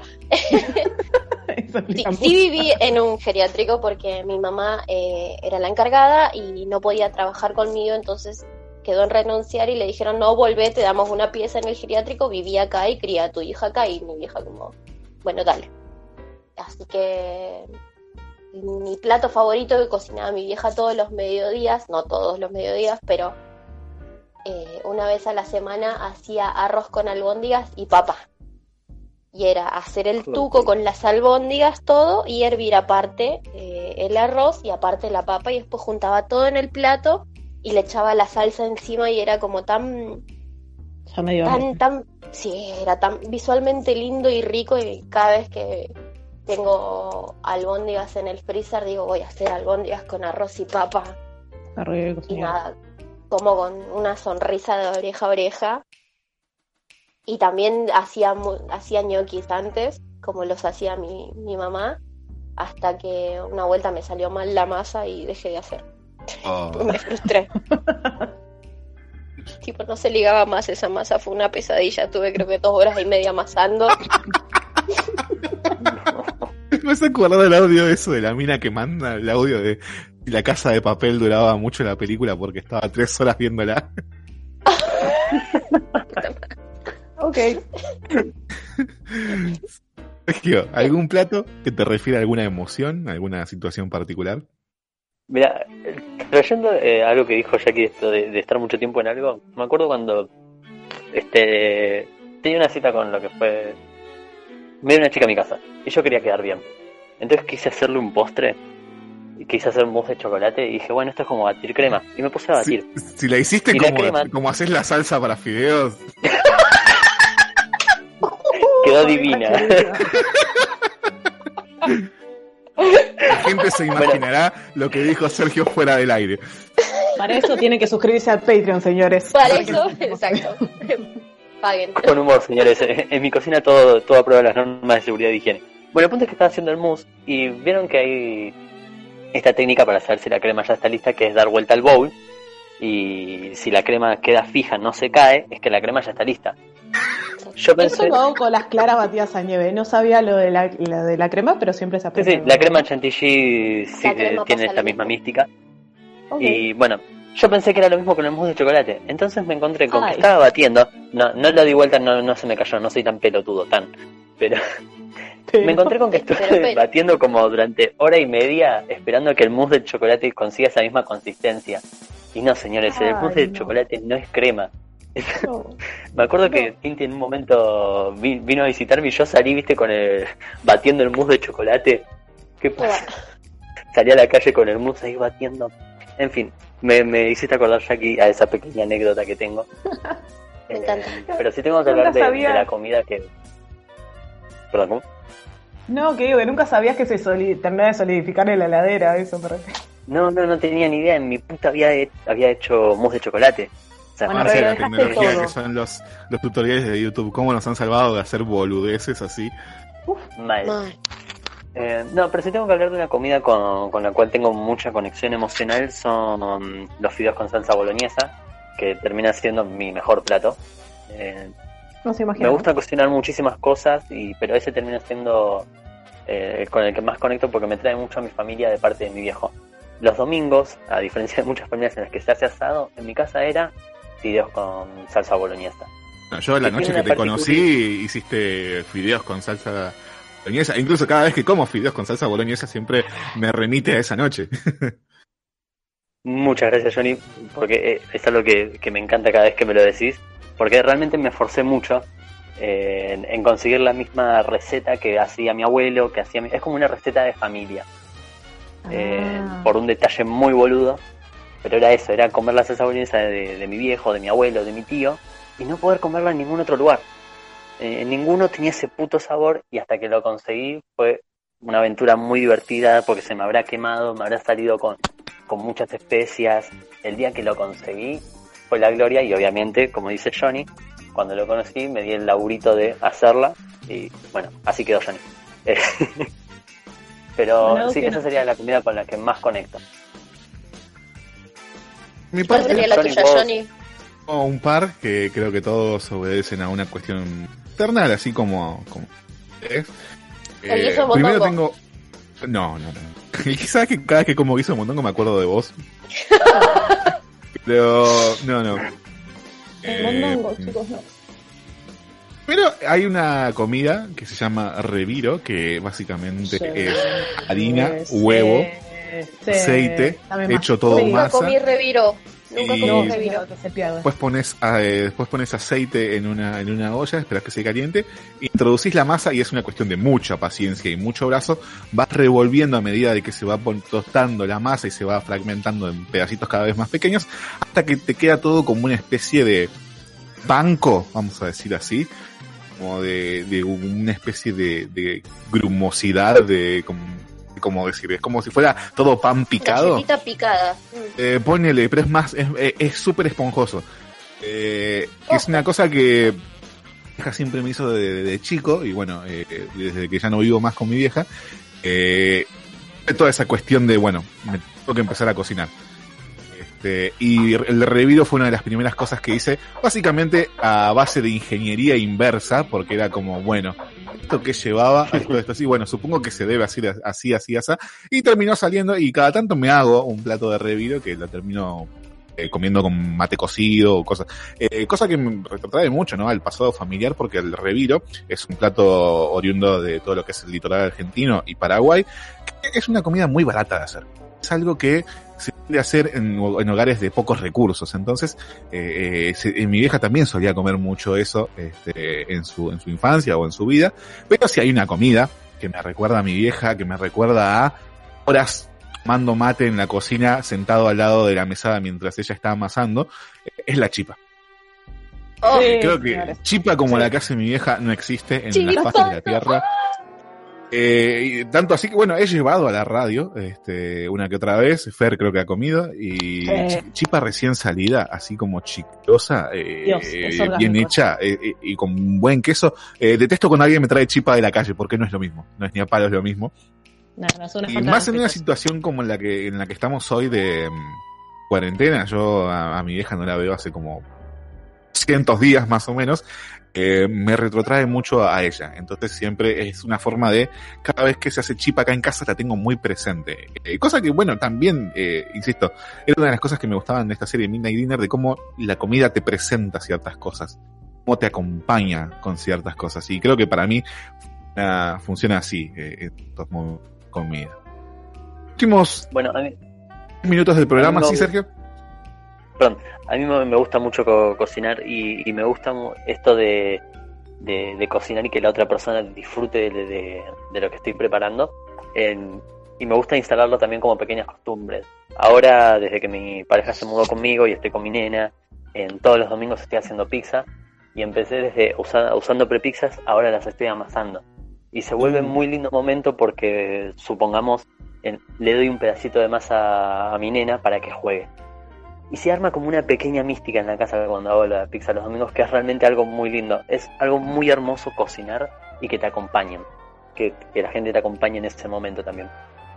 Y que te Eh, pidan el mismo plato varias veces porque les gusta como lo haces. Sí, eso, eso es un golazo. Ya que Pero bueno, a mí me pasaba eso. Sergio decía que el fideo con boloñesa es su mejor plato. Eh, ¿Cuál es tu mejor plato y qué tip, así como consejo para mejorar ese plato le darías a la gente? Bueno, eh, yo les voy a contar una anécdota. Ahora tengo un amigo que se llama Gonzalo que está viviendo en Japón y una de las últimas cosas que hizo antes de irse del país fue venir a casa, quedarse a dormir como hacíamos siempre y decirme, Jackie, por favor, haceme papas a la crema. Uh, Y yo como, bueno, con todo el placer del mundo. Y compré la crema, compré el queso en hebras Sancor, cuatro quesos. Sí. Y me puse a pelar las papas, cortarlas todas bien finitas, más o menos todas de la misma medida, ponerlas en la placa, una, una, una capa de papa, un poco de, de crema, pimienta, sal, papa, crema, pimienta, sal y el queso me echándolo por ahí y meterlo al horno y esperar y empezás a sentir ese olorcito primero a leche, después como a quesito Leche, porque se empieza a derretir. Leche, leche, mucha leche. Eh, ay, me estoy emocionando. y ya te inunda la casa el, el olor a, a, a- a esa delicia es indescriptible y, y lo sacas del horno y ves todo gratinado, eh, todo doradito. ¿Cuál sería el secreto de esa papa al horno? Que decís, esto no puede faltar porque esto es la clave. Esa papa de la, la crema, perdón. La, la clave es no ponerle eh, crema de más. Porque vos decís, no se va a secar, no, eh, no va a quedar bien, no le voy a echar un poquito más para que lo tape, total se consume en el horno. No, chiquito, no se consume un cuerno, no le echen leche por el amor de Jesucristo, no le echen leche. Em, lleva crema, un tarrito máximo dos, más de eso no. Y nada, paciencia. ¿Cuál es tu mejor tarrito es plato una y cuál- medida muy poco específica. ¿Cómo? Un tarrito es una medida muy poco específica, Jackie. Una taza. Es que viene, viene o el cartón o el tarrito, ¿viste? Y tenés el, el Ah. cartón. Mira cómo te el cerró te mira, ¿eh? Centímetros cúbicos, Jackie, tipo método científico. La... Ah, ¿Cuál es? 250. ¿Cuál es tu mejor plato? Ahí está, y bien. Ahí está. ¿Cuál sería el consejo ah, para que, que no puede faltar a la hora de hacer ese, ese plato o esa comida? Irónicamente, siendo que amo lo dulce con todo mi ser, lo que mejor me sale cocinar es pizza. ¡Ey! Eh, ¿Cuándo vamos a comer empanada lo de tu vieja? y también, De o sea, una. la- la Eh, rica empanada, la puta. Saludo a la Mari. No. Para, hacer uno probó las empanadas de mi vieja. Ustedes dos, sí, no, no le logro sacar la vuelta a las empanadas de mi vieja, señores. O sea, no hay forma. Perdón, Mari, te decepcioné. Pero eh, voy a decir algo. Mi vieja no sabe hacer pizza. Y yo sí, señores, claro que sí, claro, claro. Bueno, la onda es así. Te paso a contar que la pizza más que nada es el amasado, pero últimamente vengo implementando la receta de mi suegra y de mi cuñada. Les paso a contar rápido. Eh, parte de mi familia celíaca y aprendí a hacer pizza sin tac. Entonces, eh, es básicamente la receta de la pizza, pero vamos a usar pre- premezcla para celíacos. Así literalmente, premezcla. ¿Qué se hace? Premezcla 500 gam- gramos de premezcla, 250 gramos de fécula de mandioca, se mezclan, eh, se mezclan. Se le pone la levadura regularmente, eh, un poquito de aceite si quieren, si no, no, sal, agua. ¿Cómo se hace esa masa? Se hace tipo engrudo, o sea, no un engrudo líquido, sino un engrudo bastante espeso. Se deja lodar como cualquier masa y después estiras la placa, estiras el engrudo, mojándote un poquito las manos. Al horno, señores, son épicas esas pizzas. Eh, así que vengo implementando esa receta últimamente. ¿Son para celíacos? Sí, pero no les puedo explicar el sabor que tienen. Ev, ¿Querés tirarnos eh, tu secreto sobre tu salsa o sigo yo? Me interesa. Seguimos, Johnny. Perfecto. Creo que mi mejor, Estamos en horario de protección al menor. mi mejor plato, tengo que decir, tengo un par, pero si, hay- es- si tengo que decir, este es mi caballito de batalla, es el estofado de carne y papa. Claro que sí, señores, claro que sí. Agarre cualquier tipo de carne, ya sea pollo, ya sea ternera, eh, corta en trozos o corta el pollo en octavas y eh, se prepara un morrón rojo, una cebolla más o menos del tamaño del morrón, deja rebosando en aceite en una olla, eh, eh, se echa eh, esta- estas dos verduras, hasta se, se- se va revolviendo hasta que están más o menos tostaditos, más o menos un rosado, se le echa la carne encima después, ¿no? Como cualquier estofado, se empieza a revolver. Lo que yo siempre le pongo es pimentón y ají.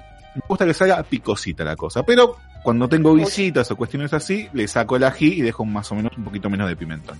Ahí No, le echo agua caliente, que acá está el secreto. El agua no tiene que sobrepasar la altura de la carne. ¿Por qué? Y esto ya lo van a saber.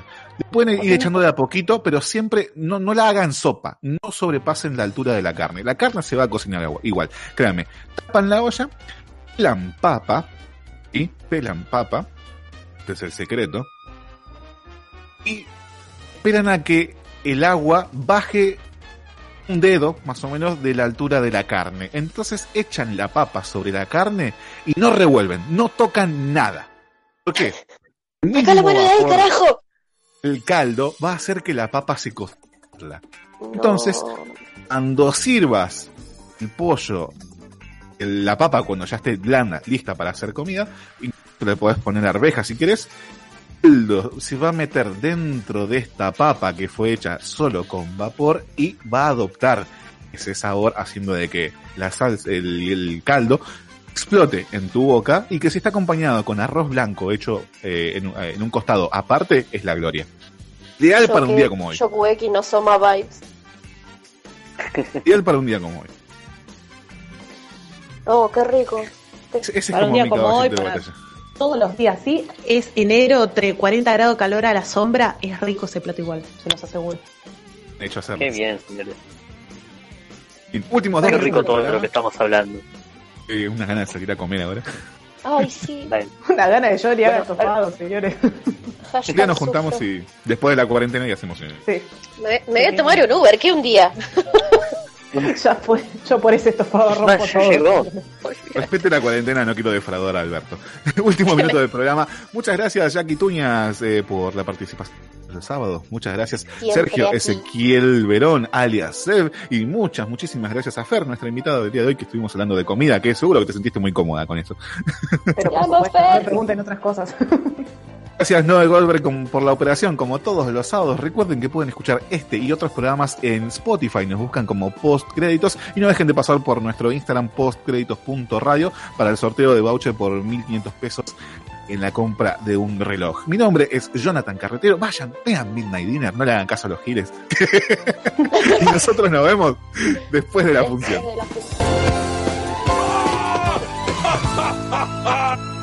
Bueno, se acabó.